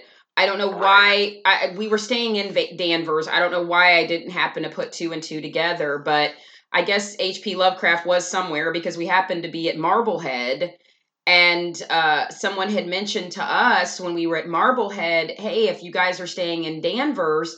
There's the state hospital there and my eyes got as big as saucers and i was like oh my gosh i, I can't we were seven minutes away from it i, I couldn't believe it. Um, and the guy happened to be telling us a story about his brother who actually so for our listeners danvers um, most of the building except for the facade which they call the kirkland after to, uh, or kirkbride i'm sorry after the doctor or no kirkland i apologize dr kirkland Kirkbride, Kirkbride, right. Kirkbride, Kirkbride. Um, so they call it the Kirkbride building, and the facade of the building is the only thing that's left. In 2006, they actually tore down all of the original uh, hospital, and they're all very, very expensive condos now. Well, here, let me clarify a little bit with that. Uh, what exists now is part of the Kirkbride building. Oh, okay. Thank uh, you for correcting me. Originally, that, that, that first, that, that part you see that looks like it could be part of the hospital, that was part of the Danvers State building. Okay. Originally, it was built on what was called the Kirkbride Plan. The idea was you'd have that nice big central area, which you saw, and on each side it had two really long wings radiating off of it. Yes. And you would have the craziest patients in the furthest wings. And as they got better, they'd kind of be shifted closer and closer and closer to the front door. That's like an oversimplification of the therapeutic process they were doing, but that's how they did it. Like if you were on like coming in, if you were like a donor or a do-gooder who wanted to see the hospital, they'd keep you kind of in the first couple of wings. But the people they really needed help or they really didn't know what to do with, they would put them in the furthest furthest corner. Oh, thank you for clarifying that. I'm I'm But glad to know that. First part you see that that big castle-y looking thing, Yes. that is part of Danvers State. That is totally worked over now, but it is part of the old architecture. Right. Um because they did yeah, cuz that's really that's pretty much the only part that's that's still standing. Um the what the guy was telling us was that his brother so behind that is the uh, is the pool for the condo and he said his brother was a part of you know building that pool and and everything and he said as soon as they started you know digging and putting the pool in is when a lot of really strange activity started happening to him. And he didn't go into detail about it, but he said if you guys have a chance to find it, you should find it. Well, we did. You should tell him about the night before. Um, well, that's true. The night before, we went to try to look for it. I don't know why we were going to try to look for it at night, but hey, whatever. it Whatevs. cool at night. When in You were Salem, about The pool? well, no, the actual building. Um, Oh, okay. Yeah, so the building itself, um, we saw pictures at night how the front facade of the building they light up and it's pretty creepy looking. So we went to try to find it. Um, now, one thing I could I should say, and I know that there's sometimes links with uh, paranormal activity and electronics. My GPS just was so out of whack when we were trying to find the building, and that's not usually something normal that happens. But we weren't able to find it at night. Um, Oh, we weird. we But- sort of drove around though. We were Yeah. on the property. Um, and I think from where we found it during the day, we were kind of around the back end. So that was, we ended up finding out, I think that's actually where the graves are. And what's actually really weird too is that she had stopped the car because she was trying to figure out where we were in vicinity to the building. And the only thing in my head was, I want to get the fuck out of this area. And I, wanted was so to get the fuck out of there out. too, but I didn't know where we were. I know because she's trying to figure out like where the hell we were. We were trying to find the building, but when she she actually stopped the car at one point because and it was just this field. It was just like an empty dark, and it was and it's so pitch dark. dark. It's so And I was like, dark back there. Everything in me was like, please leave, please leave, please leave, please leave. I was like, please get out of this place. It doesn't It's feel an right. intense place. It's very intense, and you could we it, it's it, I mean, and it makes sense because of what happened Right. there. Well, when then they were when they were gutting it, when they were tearing it down and turning it into condos, right. the construction workers hated doing it because Mhm. they would put their tools down at the end of the workday. They'd call it quits and they'd go home. The next day, everything was wrecked. Stuff was thrown all over the place where they didn't leave it, I believe it. and there were there were fires a couple of times too. Jesus. Like during the construction, it just emoliated itself for no reason. Oh my gosh. I, I could totally believe it. There are a lot of very angry, angry, angry spirits there. Um One so thing that happened to me was after Danvers State had been long abandoned, but way before the condo process. Uh, the woman who I studied with, a woman named Molly Stewart, who in the 90s was one of the best paranormal investigators in the world, she and I went to investigate Danvers State. We got in there and we heard what sounded like gunshots coming right at us. And we both thought we were done for. There was nobody in that hallway. And it was like an unmistakable gun sounding blast. Mhm. And it was just her and I alone in there. And it was like somebody who wasn't there was shooting at us. It was so creepy. Mm, Wow.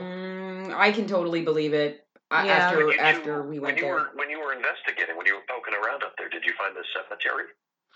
We did not find the cemetery. No. Um so when we when we ended up going back during the day and we we ended up finding the building um there's a very small memorial uh, kind of across from the parking lot. It's sort of funny how they like really try not to bring any attention to the fact that this place was such a awful hospital and everything that happened there. I mean even the plaque in front of the building when you first walk in makes the place sound like it was so nice and they talk about you know well they i did like the fact that they gave the history about the tie-in with you know H- uh, Hathorne and it was Hathorne hill at one time but before the hospital was built there um and then they mentioned the kirkbride and all that so they they they, they it- it's like of course they wouldn't want you know they they're very expensive condos they don't want people i would you know imagine they wouldn't want people to know that history I don't know. If, if I bought like a townhouse in there, I'd call it like Lobotomy Square or something. right Because I want to live on that. You would think they would embrace that. Where do you live? Lobotomy Square. Lobotomy Square. Oh, great! That sounds like a great I'll be over for Thanksgiving.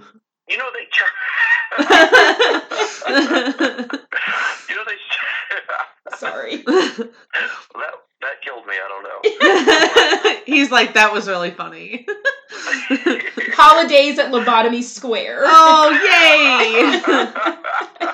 Where we serve you, you don't know what the fuck we're serving you. I'm just I'm imagining one of those commercials for like a nice gated community. I know. Oh, that's so great. and it's like this really calm, soothing voice from this man who's like, "Have you ever wanted to go to Lobotomy Square and have a holiday?" right. I, It's easy. Oh, Just this ice pick and a hammer.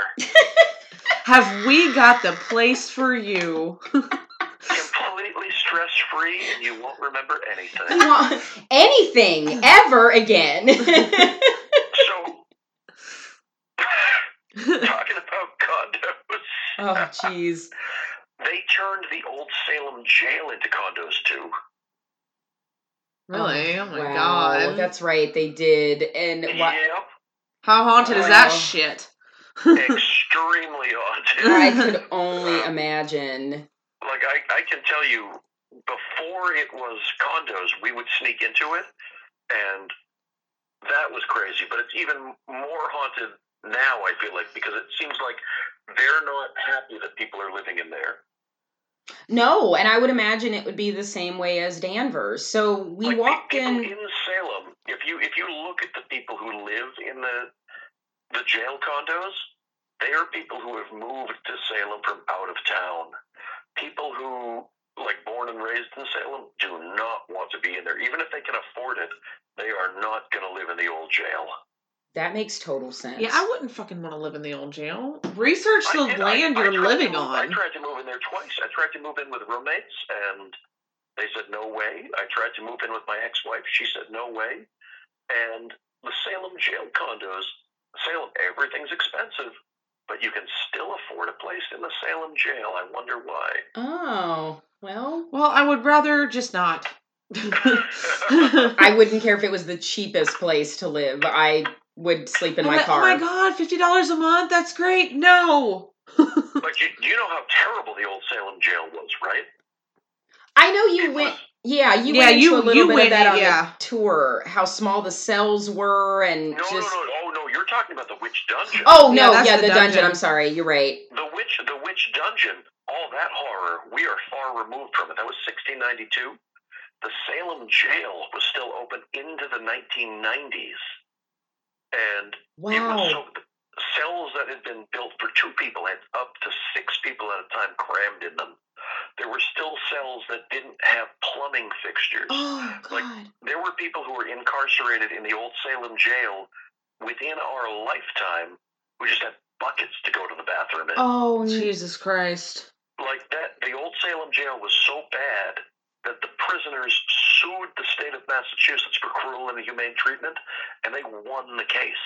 Oh wow. and like you know how bad how bad does a jail have to be so that the prisoners can sue? Like we treat our incarcerated people in this country so terribly but these guys won the case.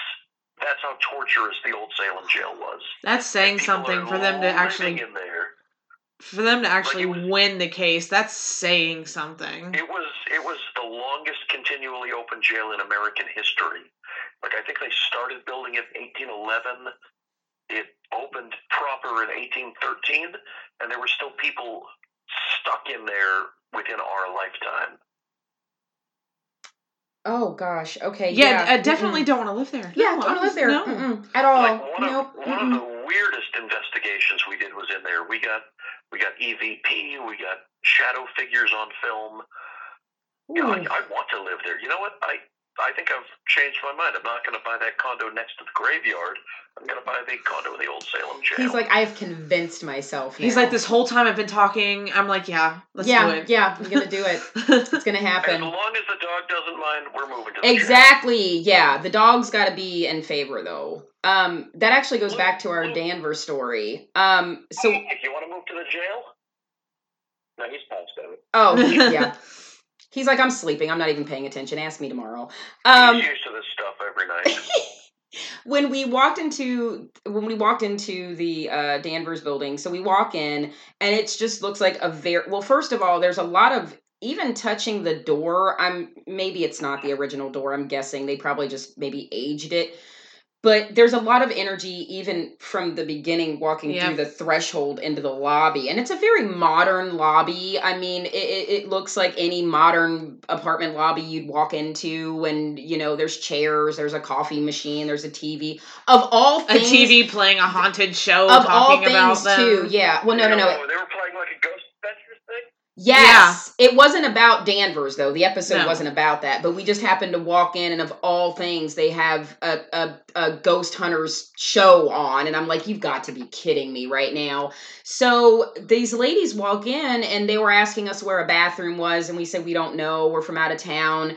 Um, and we started feeling more and more and more uncomfortable. And I just kept saying to myself and kept repeating to myself, why would anybody want to live here? Because it just was immediate heebie jeebies from the entire time we were in there. So we're getting ready to walk out and leave because we both were like, we got to get out of here. There's just so much awful negative energy in here. Well, as we were leaving, the lady's dog, and again, going back to animals having this sort of sixth sense, this dog would not stop whimpering and barking the entire time it was in there. Now, mind you, we saw this lady with her dog outside walking up to Yeah, it. the dog was The fine. dog was fine. It was not barking. It was not doing anything until it walked into that building. Yep.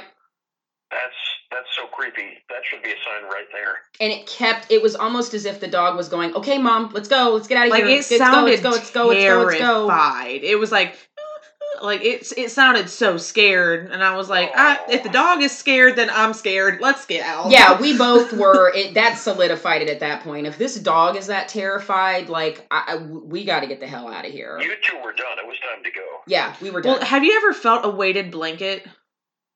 I I cannot say that I have. They're usually around what, ten to fifteen pounds or something like that. yeah, yeah. Um, they basically make them to make you feel a little bit more secure under them. It helps you feel warmer. Is it like Um, a dog's thunder vest kind of thing? Similar, yes, Yes. yeah, yeah, like a comfort, like a hug sort so of thing. Yeah, walking into that building, the best way I can put it is if someone put one of those weighted blankets on top of you. Yep. That's awful. I hate it when people hug me. and it, personal space, right? You're like, no. no touchy, no touchy. No touchy. But No that's how that's how it, that's how heavy it felt. Very It was just it was so heavy. Yeah, That's remarkable, but that's Danvers State for you. it, it really is. Yeah, it was so- kind of crazy though, seeing how old it looked on the outside, and then walking into that extremely modern. That looking- was that sorta was very weird. That was weird because you were expecting to walk in and have it be set up the way it was when it was still a functioning hospital. You Well, expected Danvers- that. The reputation of Danvers State is so wide that if you've got any like comic book fans in your audience, you know Arkham Asylum and the Batman comics, Yes, sir. Yep. where they put like the worst, craziest criminals. Mm-hmm. Allegedly, Danvers State was the inspiration for Arkham Asylum. Yes, it was. It was. Yes, it And was. That, to give you an idea, that's Danvers State in the popular imagination. It was a cruel, terrible place. Ugh. oof. And well, it- we and we you- can tell. and you can feel it. Mhm. Yeah. So anybody that's wondering, yeah, it is. Um. Danvers State is one of those places that, even though it's condos now, that's a place that is not fun to explore. No, I wouldn't. I wouldn't want to, it. and much less live I would never there. want to live there. No, thank you. I don't want to pay two thousand dollars a month for somewhere I'm gonna feel like shit every day. hmm No thanks. It's definitely yeah, it's a little too high in my price range there. Even if it was for- cheap, I'd be like, I'm nah. sure it's true. that's, that's New England for you, unfortunately. I would still I was like, oh, I'll just live in my car. that was a great time. I'm gonna live in My car, no demons, no you know, demented ghost spirits, just my nice little car. I'll just sleep in my nice little car. Um, so getting back to a little bit kind of to um and there was another person a part of the Salem witch trial I kind of wanted to get into briefly and then um I'll go into a few other things that I had about Salem that you had mentioned. Um Yeah, sure. I've got a little bit of time left. Bridget Bishop is a really was a really interesting character to me. Would you mind going into a little bit of detail about her? Sure. Uh, the way we talk about Bridget Bishop is that Bridget Bishop was not a good neighbor. Bridget Bishop was not the kind of person that you would have wanted to be living next door to you. She was, as far as Puritan people went, she was rowdy. She, they say, drank and gambled. She flirted with people. She had a messy yard. She wasn't above talking back to somebody when they insulted her. She was, you know, not the kind of woman that you would. She was not the Puritan ideal, let's say. She sounds like my kind of woman, though. Right. She So you're you're she was saying more- she wasn't was- like She was, so she was more free thinking than other women at the time. right. And she also, one thing that was important about her was that she owned her own business, which was something that was uh, kind of unusual at the time. Right. Very uncommon. So she she broke stereotypes. She was not the docile Puritan woman that uh, people wanted her to be. So she was a pretty easy target because that was something with the with the witch trials and the and the hysteria about these girls. Is it you know of course it's kind of started with Tituba and then Rebecca Nurse was one of the first ones accused and then it just sort of seemed like from there that anybody that they could point out that they just didn't like or anybody that just didn't fit their ideal of a Puritan, it was just like, oh, she's a witch and she's a witch and she's a witch and she's a witch. I mean, it literally started to turn into People- almost like a people who- personal thing. People who deviated from social norms were easy targets, Exactly. like Sarah Good, the beggar woman. Right. As things started getting further, people like Cotton Mather realized that this could be an effective tool, and they started accusing different clergy people. Like, if you look at the list of people who got accused during the witch trials, it is disproportionately high clergy people. Yes. Like, people like Cotton Mather were accusing people like George Burroughs because, as far as Puritans went, George Burroughs was kind of liberal. Yep. It was like they were trying to restore the old order to the place. Um, that's also a misconception that I did want to bring up, kind of going back to the Crucible for some of our listeners. So, um, I know specifically from the movie, the real popular Daniel Day Lewis movie, which he, as always, gave a very incredible performance in, even though it was quite inaccurate. Um, at the end of that movie, uh he so I, I we we know george burroughs was the one that recited the lord's prayer so it was always thought that if you were not that if you you would never be able to recite the lord's prayer if you were a witch now i remember from the crucible the movie they placed john proctor doing that at the end of the movie and that is historically in, inaccurate Totally inaccurate. It was Right. George Burroughs all the way. Okay. Good. Yeah. That was definitely something else I wanted to bring up to our listeners because that's a very poignant moment at the end of the movie that he's reciting the Lord's Prayer as they're getting ready to hang him. And it's Now, very sad doesn't- and doesn't emotional. Diminish from the power of the movie, but it's not the way it happened in real life. Exactly. That was George Burroughs. Good. Yeah. I'm I'm loving I'm I'm that was a big part of this is that I really wanted to put a lot of I, I wanted to silence a lot of these these things that kept coming up that even to this day I kept hearing people reference that I'm like, okay, these are absolutely not true. So you really need to get the history down, and, and I just really wanted to debunk that for sure. Let me throw a little wrench into things as far as Bridget Bishop goes. There's new scholarship that is saying that we may have all along been confusing Bridget Bishop with another woman named Sarah Bishop because they were both at one point married to different men named Edward Bishop. Oh wow! There's also there's also an ongoing debate now between whether all the stuff we attribute to Bridget Bishop may have actually been character traits of Sarah Bishop Oh my gosh! Wow. which is part of the reason why I love this stuff because this is a case that's been dead since 1692, Yes. but there's new information coming out all the time. I love it. Like cycling back to Tituba, this story, there's no way to prove if it was her or not, but uh, just a few years after the witch trials, there was a newspaper article that showed up in some southern newspaper that said that Tituba, the witch of Salem, was on display like a sideshow type thing. And we don't know if that was actually Tituba, who after her escape had was profiting from being Tituba, witch of Salem, or if it was somebody pretending to be Tituba. But what's important about it was even just a few years after the witch hysteria, people knew enough about the story to be interested in it enough to want to go see Tituba. Right. Like, Exactly. it, it was it was part of the popular imagination even that far back. Part And of the a few lore. years after the witch trials, uh, Reverend Hale from Marblehead, who was one of the ministers involved with the whole ordeal, he wrote a book called A Modest Inquiry into the Nature of Witchcraft. And it is his interpretation of the witch trials thing. And of course, he still takes the Puritan line that the devil's hand was involved in everything. But the introduction to the book is the best part. Because to paraphrase, he says, I don't really want to write this thing, but so many people want to know about it. Like, I don't want to talk about it. I'm embarrassed by it, but everybody wants to know about it, so I'm going to write it. Wow. Like, it was it was part of the American mythos from the minute it happened. So when do you think um, that people started to uh, was how long was this sort of a stain on Salem before people started to embrace it more and and the town of Salem has sort of come to be what it is today? Oh, it's still staying on Salem. Oh wow. Yeah, um, yeah, it's it's still something Salem's not recovered from. Wow. So there's still If you- people that live there that that really don't want anything to do with it or even talk about it. Right. Wow. Our our uh, tourism organ that's published by the city is called Destination Salem. They do a great job getting the word out about Salem. They publish a lovely little magazine. I advertise in them because they have such really good reach. But every year it is a struggle when I go in to pay for my ads.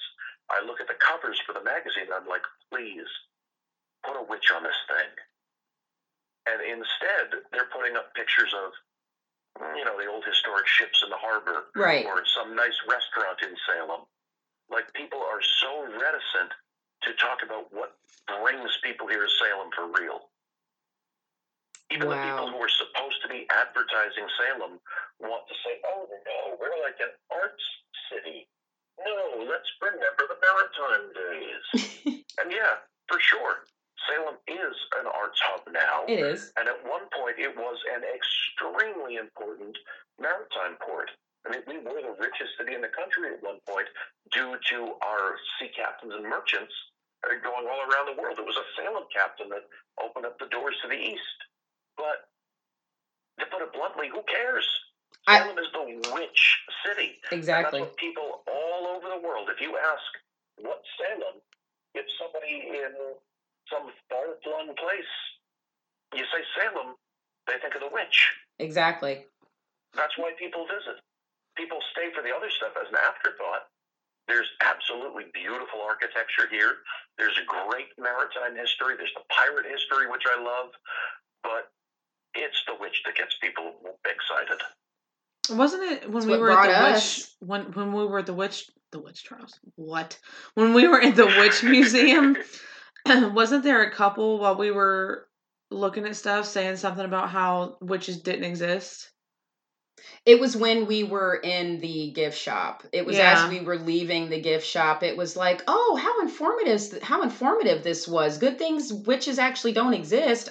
Well, so, so like Becky's literally standing right there, and I was like, uh, "There's a witch right here." Like- we, we hear that kind of thing a lot, and I think what they're talking about is the imaginary witch. the kind of true. witch who yeah, Will like twitch her nose like Samantha and make magic happen. They don't understand that spells are really more analogous with prayers, if you'd like to call them that. It, it, exactly. I kind of wish Like that existed work- though. Spell work is intention. Like Becky, as much as I'd like to see you flying on a broom, I don't think it's going to happen. Oh, I I, would wanna see you love try- to. I mean, do you know how much that would sa- would save me on traffic? Really, I kind of would like to see that. Can you teach me? it's not something that that can be taught, honey. You just you just have to know how to do it. I'm sorry. I kind of wish that whole bewitch thing was real though, because it'd be nice to just move my nose and things shit be done. something that I think everybody who works in Salem who is part of the tourist industry does eventually face is we do basically become witchcraft ambassadors. Yeah, I don't identify as a witch. I'm not a practicing witch. I've got my own faith based thing. But you have to understand witchcraft is just a kind of religion. it is. Then it, it's nothing nothing bad about it. I mean, I, I think in terms of the way I was raised and, and getting into things like, you know, certain churches and blood of Christ, body of Christ, and it's like, well, I don't I don't eat anybody's body and drink anybody's blood and what I believe in, but all of a sudden I'm the one that's wrong here. So Well, Iron Man, don't don't knock drinking blood until you've tried it. I don't, and I have. That's a whole nother podcast episode. Um, Well, I was actually Going back to that- that one. Going back to that 16 year old uh, journal of mine that I hope nobody ever finds. Uh, I'm I'm hot on the trail of that. I'm gonna pick it up. It's, hey, No. let's work together. I'll, I'll help you out with that. No. Let's, let's work together. no, He's got Casper on his side now. um, so to kind of finish off, I did want to mention two things that um, our listeners will definitely appreciate with Salem um, that uh, actually have nothing to do with the witch trials whatsoever, but because we have done um, a few episodes on serial killers, we've done one about BTK, we've done Ted Bundy, and um, we've done Jeffrey Jeffrey, Dahmer. Dahmer. Um, there's ties not only to the Boston Strangler, but also Carl Panzram that you and I were discussing prior. Um, That was part of why I was so happy that you ladies came on the tour because I love to get an occasion to talk about the Salem serial killers. Yes. oh, I was so excited. we we love our serial killers. We love our serial killers. So what do, what do you want to know? Do you want to hear the Boston Strangler story? I would love to. And I think our All right. listeners would as well. Everyone in the background is going yes. Do, do they do they know the background of the Strangler at all? Um, I'm sure most of them do, and eventually at some point we will do an episode about it. But if you can just kind of give us like the Reader's Digest version and then sort of the connection from there with Salem. So in, in the 1960s, in the Boston area, there was this horrible murder spree. They called it the Boston Strangler. Now, th- there was this guy, nobody knew who this guy was, and he was strangling women. And most of them weren't the kind of victims you'd imagine. There were a lot of old ladies, and he would strangle them really brutally. What he would do is he'd wait until there was a lonely woman who was by herself at home, and knock on the door, and he would lie to them and say he was a reporter from Time magazine. He claimed he was looking for the woman with the best physical measurements in the country. And unbelievably, some ladies fell for it. If they didn't fall for it, he'd say it was a plumber or something. But his real favorite way to get in was to say he was looking for the woman with the best measurements. And in fact, the early uh, reports of him in the, the Globe and the Herald called him the Measuring Man. That was the first nickname before the Boston Strangler came about. And so what he would do is he would start measuring these ladies, and while they were distracted, he'd choke them to death. And once they were dead, he'd remove their stockings, he'd tie up the dead body with the stockings in these intricate knots, and then he'd do disgusting things to the dead body. And when he was done with that, he'd just leave, he'd flee the scene, and he'd go to try to find his next victim. And people were terrified. Nobody knew who this guy was. And because he mostly stalked women who had long, dark hair, which was popular at the time, there were actually salons around here who were offering strangler specials to bleach out ladies' hair. Yep. Like you can you can find articles and advertisements for like strangler specials at the salon where they would turn your uh, your dark hair blonde as a strangler deterrent. But so this crime spree was going on. He was killing people. He was strangling them. He was molesting the corpses. Nasty, nasty guy. But one person kept confessing. There was this creep named Albert DeSalvo. Now, he was a petty criminal. He'd be arrested for robbery and harassing ladies, and not even his own wife liked him. He was a real piece of work. But he kept confessing that he was the strangler, and nobody took him seriously. Some people thought he was just parroting information that his cellmate in some facility gave him. Some people thought he was making it up to get attention, but he just kept confessing, and no one took him seriously. In fact, he even made a record, a little 45, where he recited a poem that was set to music. He confessing he was the strangler. It was all about his strange desires. Oh my And he gosh. called the poem Stranglers in the Night. Oh my god. Stranglers in the night. Oh. It's Stranglers in the Night, and the B side is some like '60s garage rock song called Albert Albert about Albert DeSalvo. Oh my gosh. Oh Lord Jesus, help us all. It's not a terrible record. When you come to Salem, I'll play it for you. But anyway, no one took DeSalvo seriously. They thought he was just a crazy guy who wanted attention. But eventually, he went to jail. He got in a fight with the wrong guy. He was stabbed in the heart over 20 times, and clearly that killed him. He got buried discreetly in Peabody, Massachusetts. That's a neighboring town to Salem. And he was just lay there undisturbed until, I believe, 2012. At that point, there were forensic scientists who wanted to prove he was not the strangler. So his body was exhumed. They took a little DNA sample from DeSalvo's body, and they went to match it with the crime scene from Salem. Well, the blood stain and the DNA matched, and it turned out DeSalvo really had been the strangler, at least for the strangler crime that took place in Salem. And the Salem strangler murder was the nastiest of all of them. Oh wow. And I did remember hearing about that that there was at one time people were really gung ho about trying to disprove that it actually was him because I think even at one time there was talk that there might have been two murderers. Right. DeSalvo might have been inspired by, or he might have been a copycat. Right. But as far as I'm concerned, with the solid link from the DNA to the Salem murder, I think there's a really good case to be made that not only did he do this one, but he did at least some of the other ones in Boston because the crime profile fits so well. Exactly. And The- just a funny note about the crime scene in Salem, that's up on Lafayette Street. And when I went to Salem State University, I had a friend who lived in that apartment building. And we had no idea that that was the Strangler building. Oh my gosh. And it was the kind of place that we would have loved to know it. It was uh, the, my friend was like this black metal guy. He had big pennants for Venom hanging up all over the place, and it was like just horror movies all the time. Yes. If we'd known we were partying at the Strangler murder house, we would have been very happy. Oh my gosh. Seriously. I didn't learn until a couple of years after he'd moved out and we hadn't been in that place for years. You were like, damn it. If only. Um the I, I think we would have done a seance or two. Right, that's exactly what I was gonna say. Yeah, you'd have to you'd have to at that point. You'd have to try to contact him. I mean, why not? You're in the perfect environment for it. Um, the other so quickly to kind of finish off, um oh, absolutely. Carl Panzram happens to be one of my personal favorites um, as far as serial killer goes. And just because this guy was so ruthless, this guy was just absolutely horrible.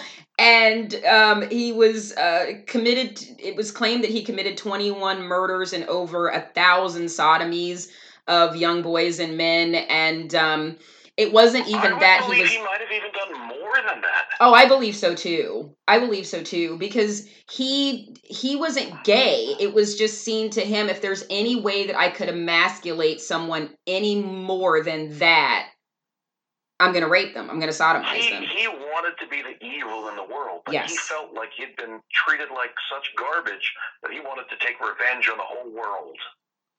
So his tie uh to um yeah, actually cuz there was a comment I I love this. There he was sentenced to death and there were these human rights activists that were trying so hard to intervene and he says to them the only thanks you and your kind will ever get from me for your efforts on my behalf is that I wish you all had one neck that I could put my hands on. You know, I I love him so much. That's so nasty. Right? I mean, how could you not? Just that all the sentence, all I the love warm- that. I love him my so much. He's so him A bit nasty. more basic though. My my favorite Panzram quote was, "The only good things in this world are whiskey and sodomy." even better.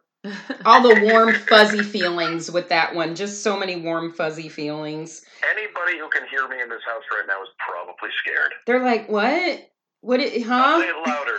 The only good things in this world are whiskey and sodomy. the only thing to fear is fear. It's and whiskey and sodomy that's how I heard that. Like And when whiskey he's and sodomy. so anybody that's gonna listen to Salem, this ju- ju- Do you all want to get tattoos that say that? That'll be hilarious. Oh, uh, that- yes, let's oh, do it. I would so do it. let's do it. You know me. I'm gung I'll ho. make a pact. We we haven't packed. When you come back, we'll me tattoos. We're doing it. Great. That sounds great. so his actual um so the murder he committed in Salem um it was I I I actually didn't know I I I was familiar with it but not enough if you can elaborate on it a little oh, bit and Right. kind of where that It was- ties in It was during the part of Panzram's criminal career where he was stealing yachts. He was taking boats and Right. going into different ports of call and just doing his murders and hopping back on the boat and going somewhere else. He pulled into Salem very briefly, but he was here long enough to kidnap a boy, brutally sodomize him, then smash his head in with a rock.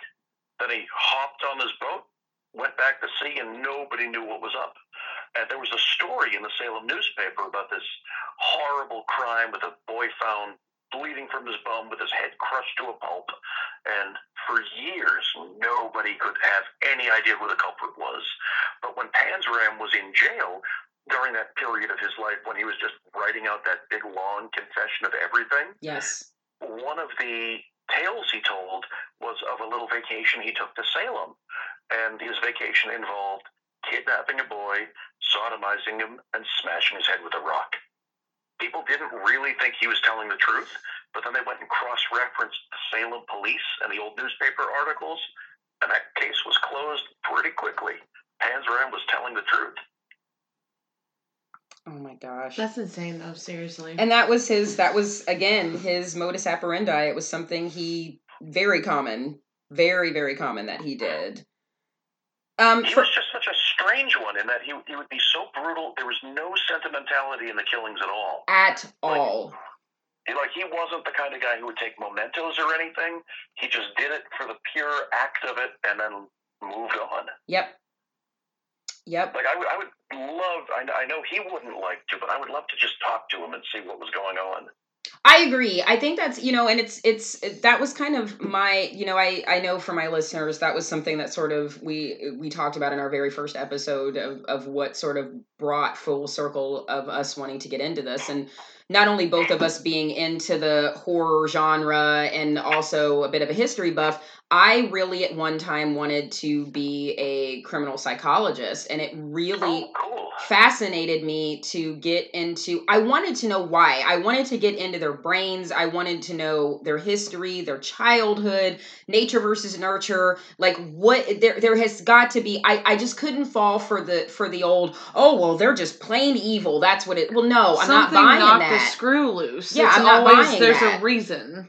there's there's an explanation. There's a reason. If you can really sit down with them and have a conversation and really dig into their heads there is always a reason maybe not reasonable or justifiable in your eyes but at least give an explanation as to why not that you're condoning the murders or whatever they did in any way but it gives you an insight and an explanation as to why But Panzram just went so far off the deep end because all those other boys who were in the institution with him when he was a kid, they were probably treated just as poorly.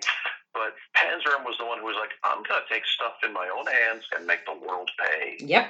There is, um, I know you and I mentioned this, and I, I have got to give him credit because I had the pleasure many years ago of meeting him. Um, but John Borowski is a uh, an amazing filmmaker and author, um, and he did a wonderful, wonderful documentary back in 2011 uh, called Carl Panzram: The Spirit of Hatred and Vengeance and there is a man that narrates this and it, it, he he does a voice that is just you would believe it was Carl Panzram. He's reading from his own writings and it's almost as if you're hearing Carl Panzram tell his story to you. Um it's absolutely amazing. Um like I said, Dr. Vic, I will find the link and send it to you. But if Please, I would anybody can find this, I I highly, highly, highly recommend watching it. It is just it is so much knowledge and it's really, really interesting. It's almost as if you're getting a full firsthand account from Carl Panzram himself. It's it's brilliant. I can't say enough good about it. I'm, I'm going to be waiting for that link. I will eat that. I, I promise I will. You guys I are going to be. it to you. We're all going to be like sending each other so much back and forth. It's going to be like, oh my god. This is for you, and this is for you, and this is for you. Next next time you come up here, we ought to go to Boston. Are you are you familiar with uh, Jesse Pomeroy? You'll have to refresh my memory on that one. Oh, he's a little under the radar, but he was quite a killer. They called him the boy fiend of Boston. Go on. He, he was pretty much destined to be a creep from the minute he was born. He had like a Wow. gross, milky eye, and he was killing people when he was just a kid. Like his body count wasn't as big as some of the other ones, but just the way he mutilated his victims was pretty gruesome. And I'll leave you hanging on that for the next time you come to Oh yes. this area. I'll take you to some of the sites, but I can tell you that he hid his final victim in the family dung heap. They give you an idea just how destitute everybody was at the time. They had a family dung heap in the basement. A way to keep the family together, I guess. I mean, whatever and- works. and- What's your family? My family's full of shit. Down in the dung heap. Down in the dung heap. But yeah, he he was a child and he was killing other kids. Oh wow. Oh Yeah, wow. look up Jesse Pomeroy, and e- even in Salem, into about the 1940s, Jesse Pomeroy was like the boogeyman around here. If, if you had a kid who was behaving badly, you'd say, "You better be careful, or else Jesse Pomeroy's gonna get you." Oh Oh, my wow. gosh. That's intense. That is a wonderful way to end this episode too. Like cliffhanger. Okay. My memory on him was just like Panzram. He also wrote a narrative confession, although his was, you know, his was a little more commercial. But yeah, Jesse Pomeroy is gonna get you. oh wow.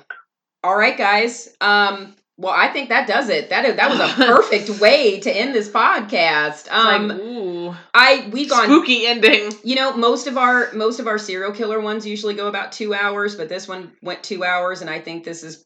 I think I can safely say this is the the best one we've done. And Dr. I Vidka, got some good stuff. I had a good time talking to you. we had a We really enjoyed time. talking to Thank you you. so so so so much. We really you have really, my really number. Feel free to reach out anytime you'd like. Wait, is that is that Casper or is that Yes. Gremlins? That was Casper, Casper. not Gremlins. All right. Well, Casper, I will be sending you that uh, thing we talked about, the freaks photograph. Sure, and I will be sharing it with Becky. Excellent. Well, I'm glad we're in touch.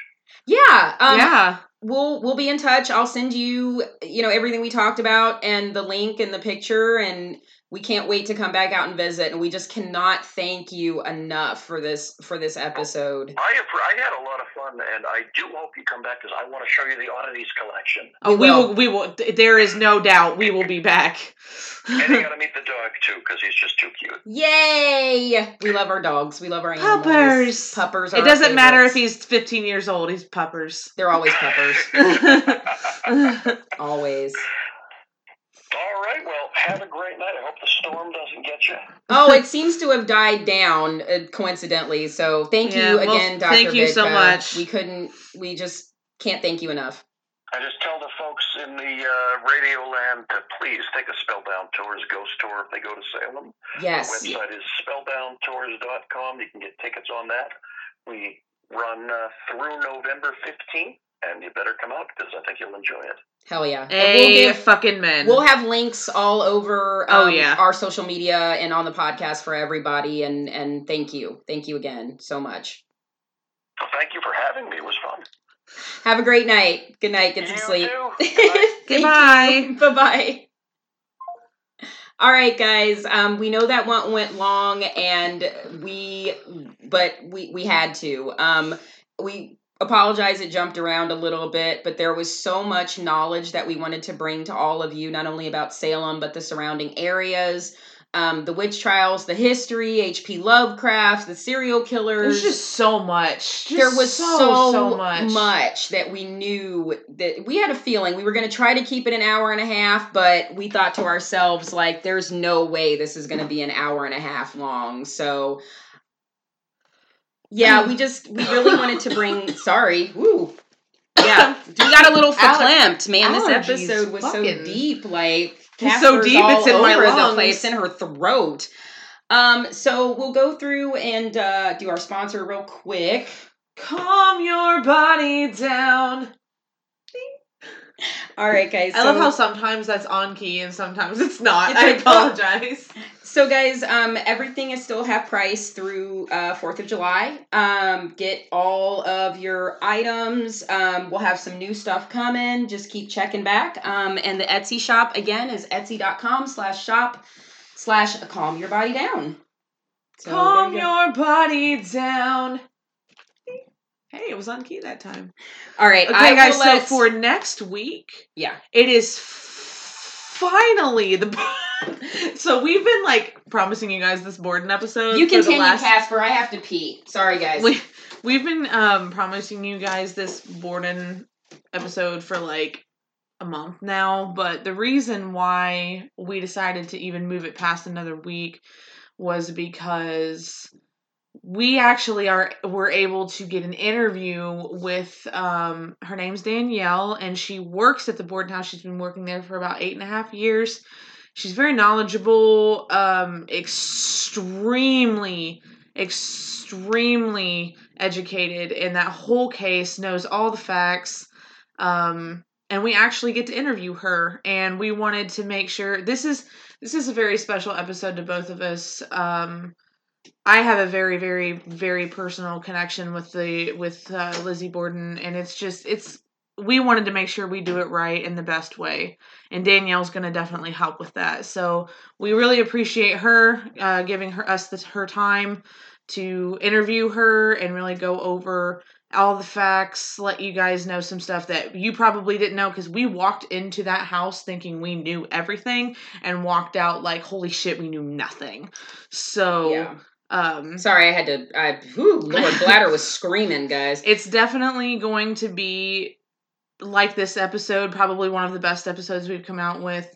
Um I we apologize that we keep pushing it back but the reason that we did was because it's going to be so much better having someone who's literally researched this for her job. Like it has been her life for 8 years.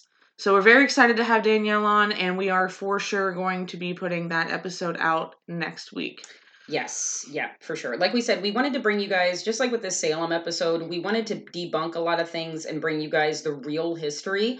And that's exactly what we, what we want to do with Lizzie Borden. There have just, Hollywood has just taken way too much artistic license. And I think a lot of people feel like they know the story, but they've been giving a very, given a very biased opinion. And we feel like we owe it to Lizzie, to the Bordens, and to the family to give you the true, true, true story.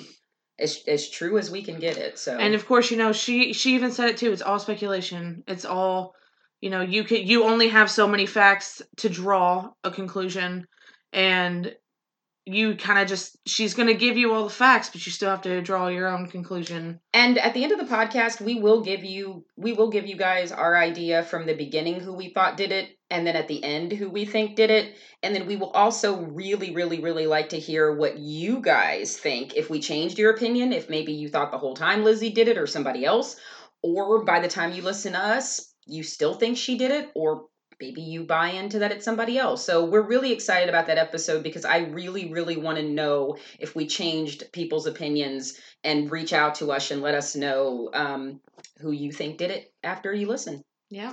All right, guys. Well, we will definitely see you next week. Check us out on uh, all Oh, the platforms social media. and all I that apologize. good stuff. It's And late. sorry, guys, So, we're actually um, recording this on a Saturday, and it's like two o'clock in the morning. So we're like, So social media. hell out after this. Social media, I apologize. We are on Podbean, Castbox, Podcast Player, Podcast Addicts, and Spotify. You can find us at Don't Fuck with the Original. We're on Facebook, Instagram, and Twitter at Don't Fuck with the Original. Twitter handle is DFWTO8811. Any questions or concerns, or you just want to say hey, feel free to email DFWTO8493 at gmail.com. And for being tired, I have to say I did a really good job with that. You did a great job. I barely had to do this when I'm always tired. It's just, you know, it's old hat now. So I'm like, I got it. I I got finally it. got it. It's in there. Six months later. I finally got it. All right, guys. Well, first of all, or last of first of all, last of all, I just want to say y'all not go to the Gallo show because Gallo show is really bad. Don't go there. Sometimes dead is better on Gallo show. and I'm gonna go partake in some whiskey and sodomy. So you guys have a great night. have a good one.